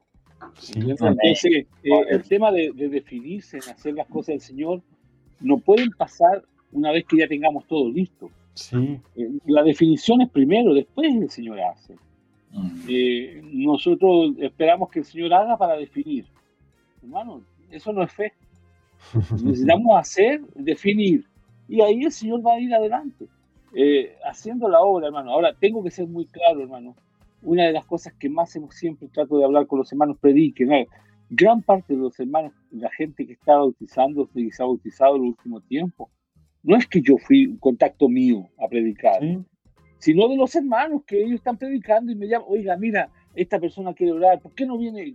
venga a hablar, ahí voy yo, conversamos, tenemos una, una, charla, y, y, siempre que estoy conversando con ellos están dos o tres hermanos que son sus amigos ahí, entonces están aprendiendo, mirando cómo hablar, y yo me da, me da mucha risa porque hay un hermano que cuando yo me he sentado a él a hablar, da hasta los mismos ejemplos que yo digo, y este, él aprendió lo mismo, porque siempre, todas las veces que fuimos predicándole a alguien, estaba ahí él. Entonces escuchaba la forma, qué hacer, cómo decir, ahí empezó a repetir, y en esa simpleza de repetir, ha alcanzado a muchos, ¿entiendes? Entonces, esa simpleza de hacer la obra, hermanos, es algo que tenemos que, que tomar. Eh, y no, no, no, no olvidarnos de, de eso, ¿no? De, de, de, la sencillez de hablar e de repetir. É, eu, queria, eu queria sugerir, Alemão, hum? ou Libardi, ou Fernando. Fernando. Fernando. A leitura. Web, é, sou, Fernando. É, a leitura de 2 Coríntios é, 5, do 18 ao 20 tem muito a ver do que a gente está falando aqui. Segunda Coríntios 5, do 18 ao 20. Voy a, voy a compartir mi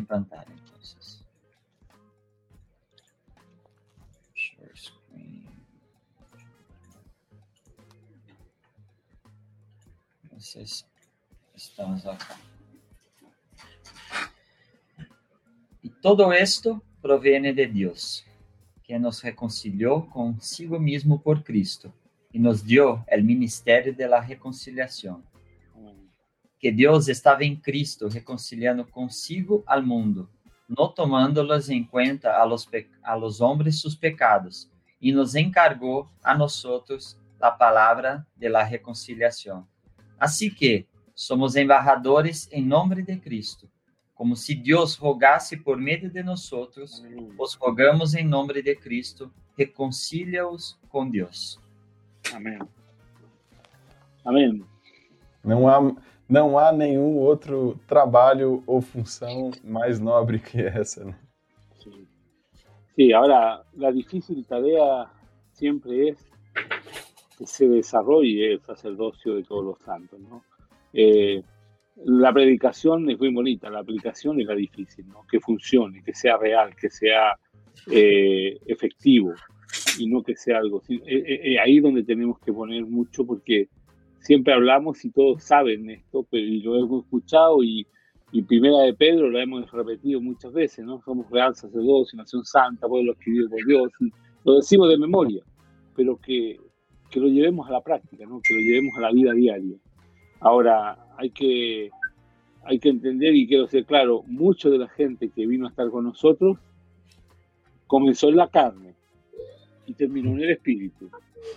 Y, digo así porque muchos de ellos llegaron a, la parrilla, ¿no? Por el asado, por un, por un churrasco, por una por un almuerzo, por una comida y, bueno, el Señor en ese tiempo mostró y, y, y, ellos fueron bendecidos y hoy están con nosotros. Así que tenemos muchos hermanos que partieron por la carne y terminaron en el espíritu. bueno. Bueno, la, la gente no, no, tiene preguntas, estamos con casi dos, dos horas ahí. Esteban está de vacaciones. Entonces, eh, quizás podemos ir al, al megáfono Pero tenho uma pergunta mais, Estevam, antes sim, del megáfono. O que passa que as brasileiras vêm a buscar discípulos acá em Chile para casar? Misericórdia, misericórdia. Eh, ese es hay, hay una fuente ahí que hay. No sé, hermano, yo, el, yo no sé qué pasó, pero el último retiro que tuvimos de ahí hoy día hay... Son cuatro compromisos del último retiro. Cuatro compromisos del último retiro, hermano. Así que no sé qué está pasando. Bueno, pero bueno, es bueno que el que no tiene don de continencia mejor que se case con tal de no quemarse, ¿no? pero, no, eh, eh, la verdad es que ha sido un tiempo bueno porque muchos de ellos son amigos jóvenes muy queridos que he tenido en el caminar, eh, la verdad es que el Señor me ha, dado la bendición de tener amigos muy, muy queridos eh, y, muchos son de Mendoza, muchos han sido de Salvador y ahora y también aquí en Chile, pero en general eh, en Mendoza tengo un grupo de amigos muy queridos, los pastores ahí, la iglesia ahí, ha sido una bendición también para nuestras vidas, así que es lindo que eh, el amor cruce la frontera, ¿no? la cordillera. Sí, la cordillera eh, no impide que el amor cruce la cordillera, ¿no? Muy bueno, muy bueno. Pero el Señor sabe, ¿no? Si va, si va a traer, las baianas para acá, a nos dar gracias para, esto. Eh, un abrazo a todos ahí que a todas las baianas, a los mendocinos que siempre están acá con nosotros. Un abrazo a todos. Ya, no sé si tiene más, más perguntas. Não. Eu tenho, mas vou deixar para depois, né? Não, mas tranquilo. Hay una, hay una pregunta de, de Joaquín acá. Vamos ahí. Esteban, por curiosidad, pensando en un futuro serei padre, pensando que no futuro serei padre. Como você, como padre, trata e guarda os assuntos de santidade com seus filhos? Uf, es todo un proceso, hermanos. Eh, yo creo que nos bendijo mucho el haber tratado el corazón de ellos en las casas sin estar en la escuela. Yo creo que es un objetivo, una, una cosa que, que sin duda uno no, no, dimensiona hasta, hasta un largo plazo, pero en el tiempo creo que es una primera, un primer gran paso. Eh, como siempre digo, no es una doctrina, no podemos enseñar la doctrina del homeschooling o la doctrina de hacer escuela en casa, pero sí eh, en el tiempo nosotros nos dimos cuenta que una de las cosas que primero impactó nuestras vidas como familia en ese tema fue que dejamos de competir con el mundo. Eh, porque normalmente estábamos con el problema, ¿no? Que mi hijo dice, uy, ¿por qué él tiene celular y yo no tengo? ¿Por qué él tiene este juego y yo no tengo? ¿Por qué a él lo dejan salir y a mí no me dejan salir? E, esa competición con, con el mundo se, se, nos terminó el momento que, que, que, sacamos los chicos, y entonces eso significó que, que en el fondo el, el hábitat normal de, de, los hijos fuera la iglesia, ¿no? Eso es lo que queríamos y, y creo que eso fue una bendición. Entonces el tema de la santidad, el tema de, de cómo vivir eso. Ahora, primero, lo primero, primero, primero, creo que tiene que ver, y no lo digo yo por, por, por mí, por favor no, no me entiendan, sino estoy como consejo para los padres. Primero tiene que estar el ejemplo. Si los padres no vivimos santidad, no le podemos exigir santidad a nuestros hijos. es, es, una cuestión lógica, ¿no? Eh, entonces, eh, lo primero es tenemos que vivir santamente y con nuestra familia y nuestras esposas en santidad para que nuestros hijos se, creen, se críen eh, en, un, en un hábitat natural de santidad, ¿no? Eh, eh, y eso, eso es algo primero, el ejemplo.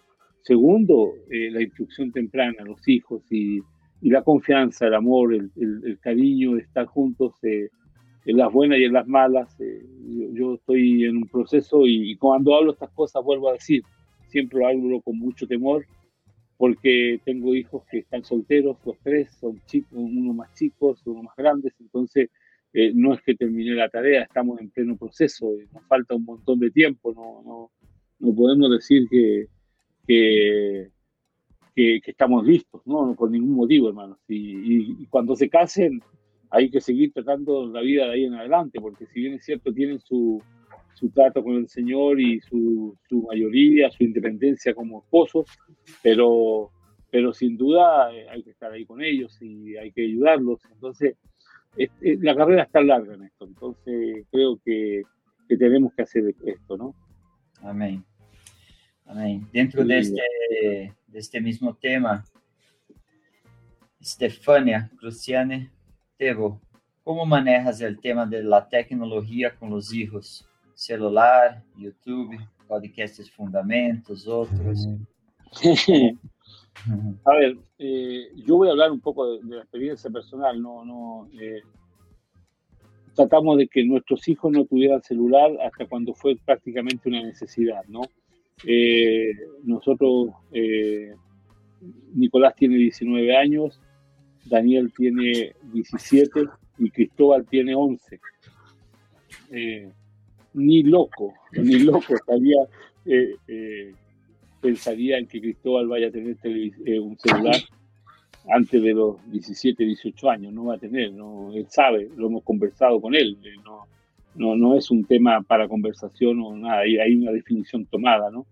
Eh, y los dos más grandes siempre andaban juntos y la primera vez que tuvieron celular fue principalmente por un tema práctico, porque los dos estaban yendo a estudiar música eh, los domingos en la mañana, los llevábamos a un lugar de música y yo tenía que, ellos quedaban ahí los dos juntos eh, por dos horas, a veces dos horas y media, entonces yo tenía un celular entre los dos para comunicarse cuando salían y cuando había que ir a buscarlo y todo eso. Esa fue la primera etapa del celular, pero no, nunca fue como dos pequeños. Eh, yo creo que un chico de 10, 12 años es un peligro, un riesgo tan gigante darle un celular, porque el problema es que no es un celular, es un mini computador. Eh, ese es el problema, porque si fuera un celular y usted le va a pasar un Nokia para que llame por teléfono y hable con usted o con alguien, diferente. Un Nokia de estos antiguos, cuadradito, que parece, ¿no? Pero le pasan automáticamente eh, un iPhone o un computador o un teléfono, un smartphone que tiene acceso libre a Internet y todo esto. Entonces, es muy difícil. Entonces, yo eh, en ese tema tratamos de tener. Ahora, Lo otro es que como consejo a nosotros lo hemos hecho así. Eh, los computadores están en el lugar donde ellos usan para estudio. Ningún computador está vuelto hacia la muralla. Todo está, siempre la pantalla está hacia el centro. Eh, porque de esto hay que ser cuidadoso.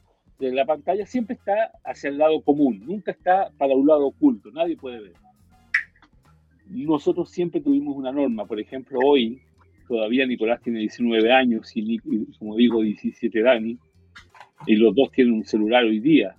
Pero, por ejemplo, tenemos normas en casa, nunca, nunca el celular, el celular entró al cuarto para dormir. Los celulares quedan en donde está la sala de estudio y ahí quedan los celulares cargándose. No se llevan al cuarto ni para usar como alarma.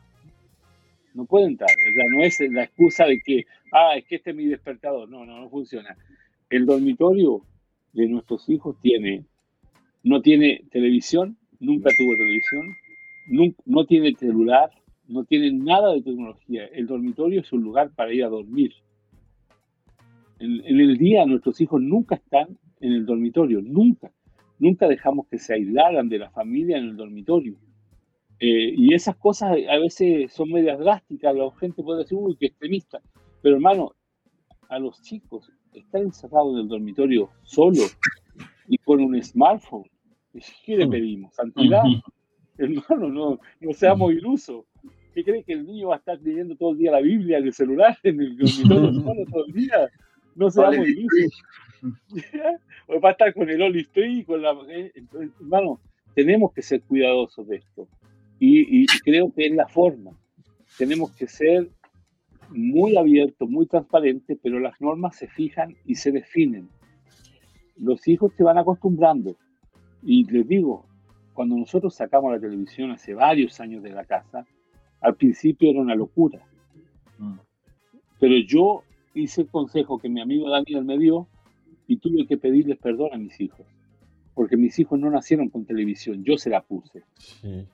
De la misma manera, los niños no nacen con celular, nosotros se los damos. Entonces, ¿de quién es la culpa? ¿Del niño o del padre? Eh, entonces, creo que son cosas que tenemos que siempre ir teniendo ese cuidado, ese criterio para cuidar, hermano.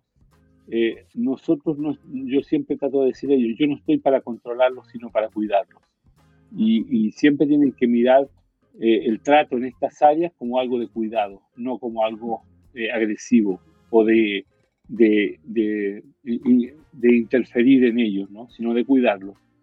Pero, pero hay que tomar definiciones, no, no podemos pensar en, uy, voy a tener cuidado con, el, con mi hijo porque le pasamos el smartphone libre. No se puede, hermano. Yo veo chicos de siete años adictos al teléfono. Siete años.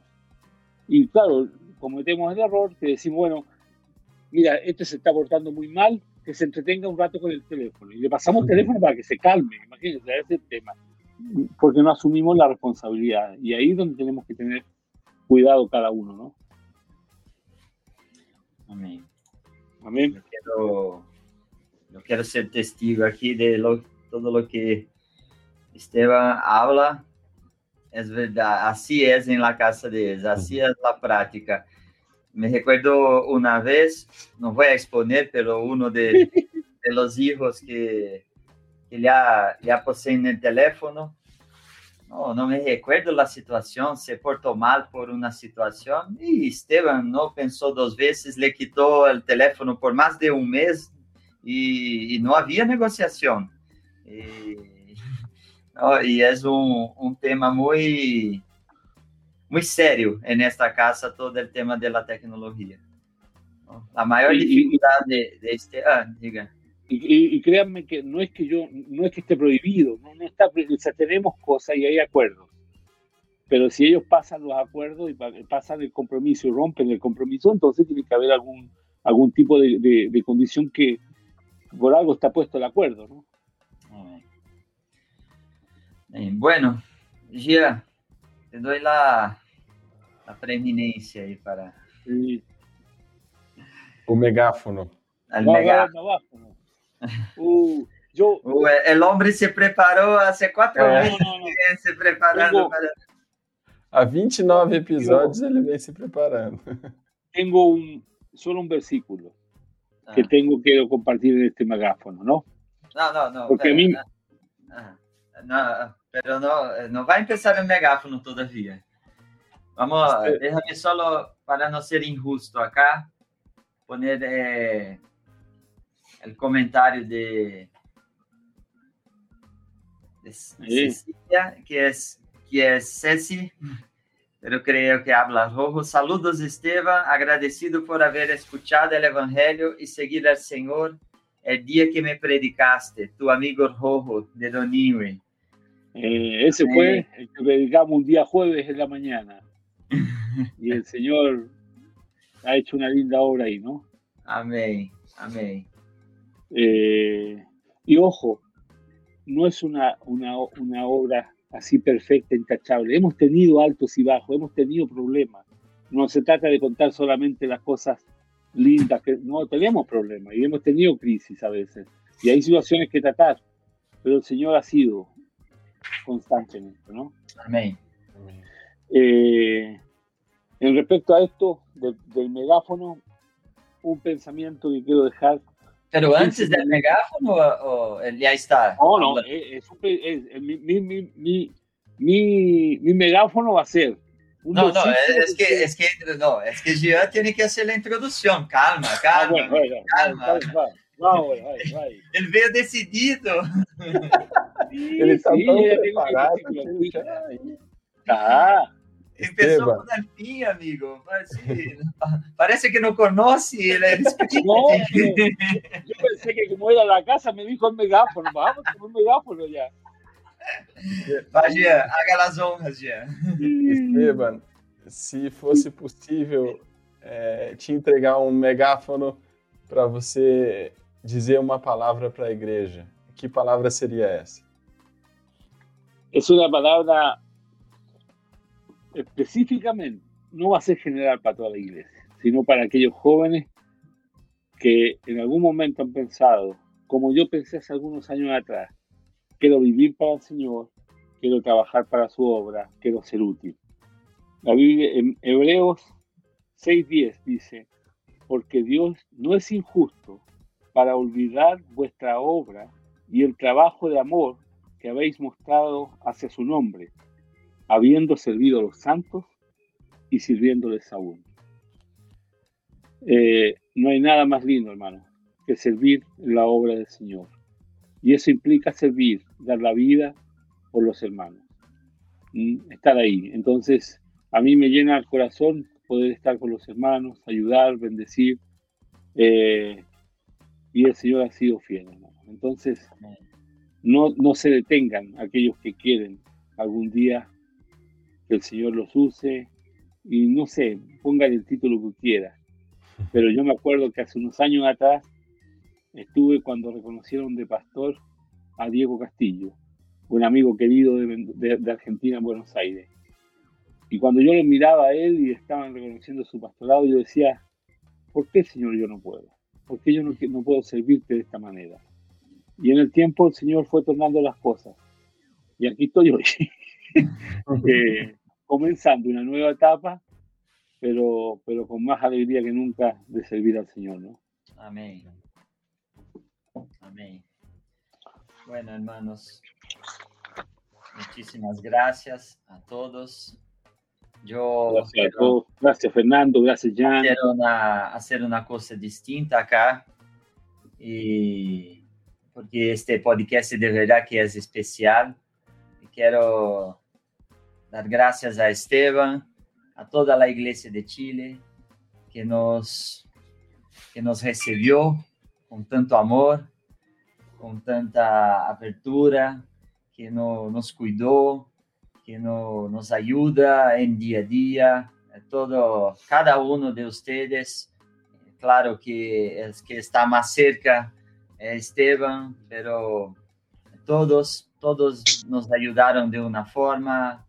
Rojo, Cristian, Jorge, eh, soy muy grato a, a, esta, a esta iglesia que el Señor nos, nos puso acá.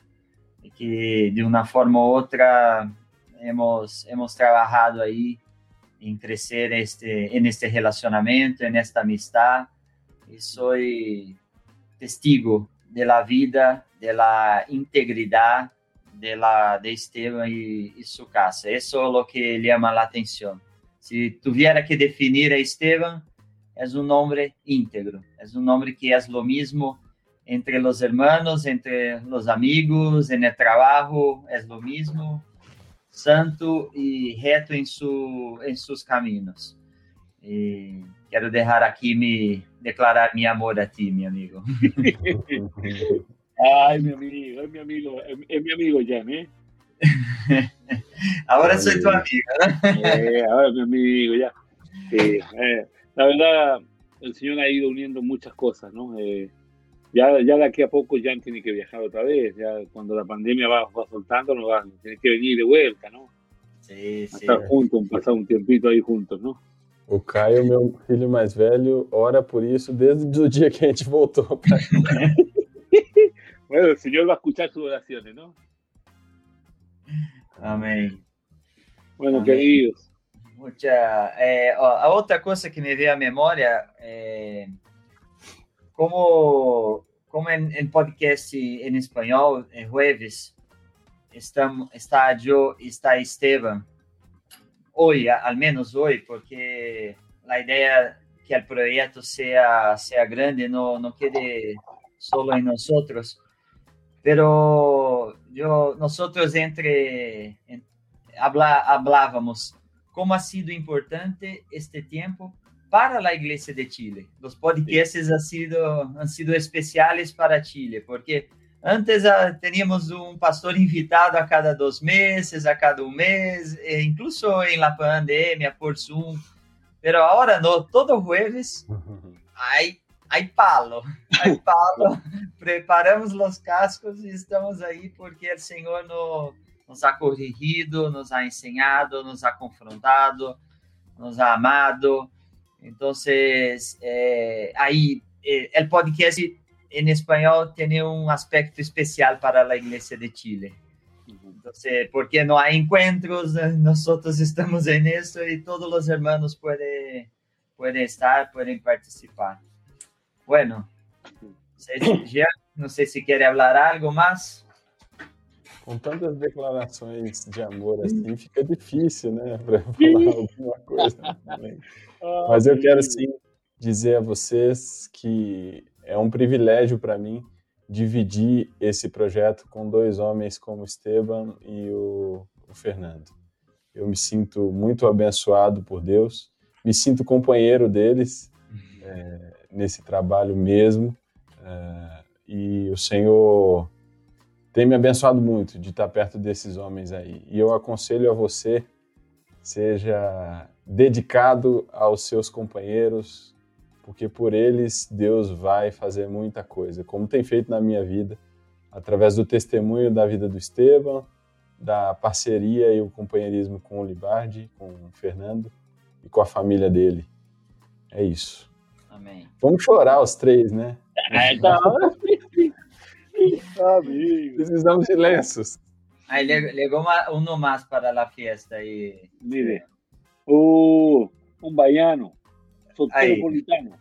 Você deixou uma coisa clara, que seu nome não cambiou. Aí ele liga, no. boa, boa noite, viene, buenas noches, pastor. Yo, yo le dije a los hermanos que me, a mí nadie me cambió nombre. yo me sigo llamando Esteban, no, no, no, no, nadie me ha cambiado el nombre. Así que ahí viene, pero ahí viene mi amigo Diniz, que no gusta que yo diga pastor, pero él viene y dice, buenas noches, pastor, imagínate. Ese es Diniz.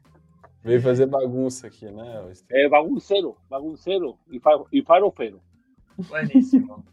Hermanos, nos vemos em, em próximo martes.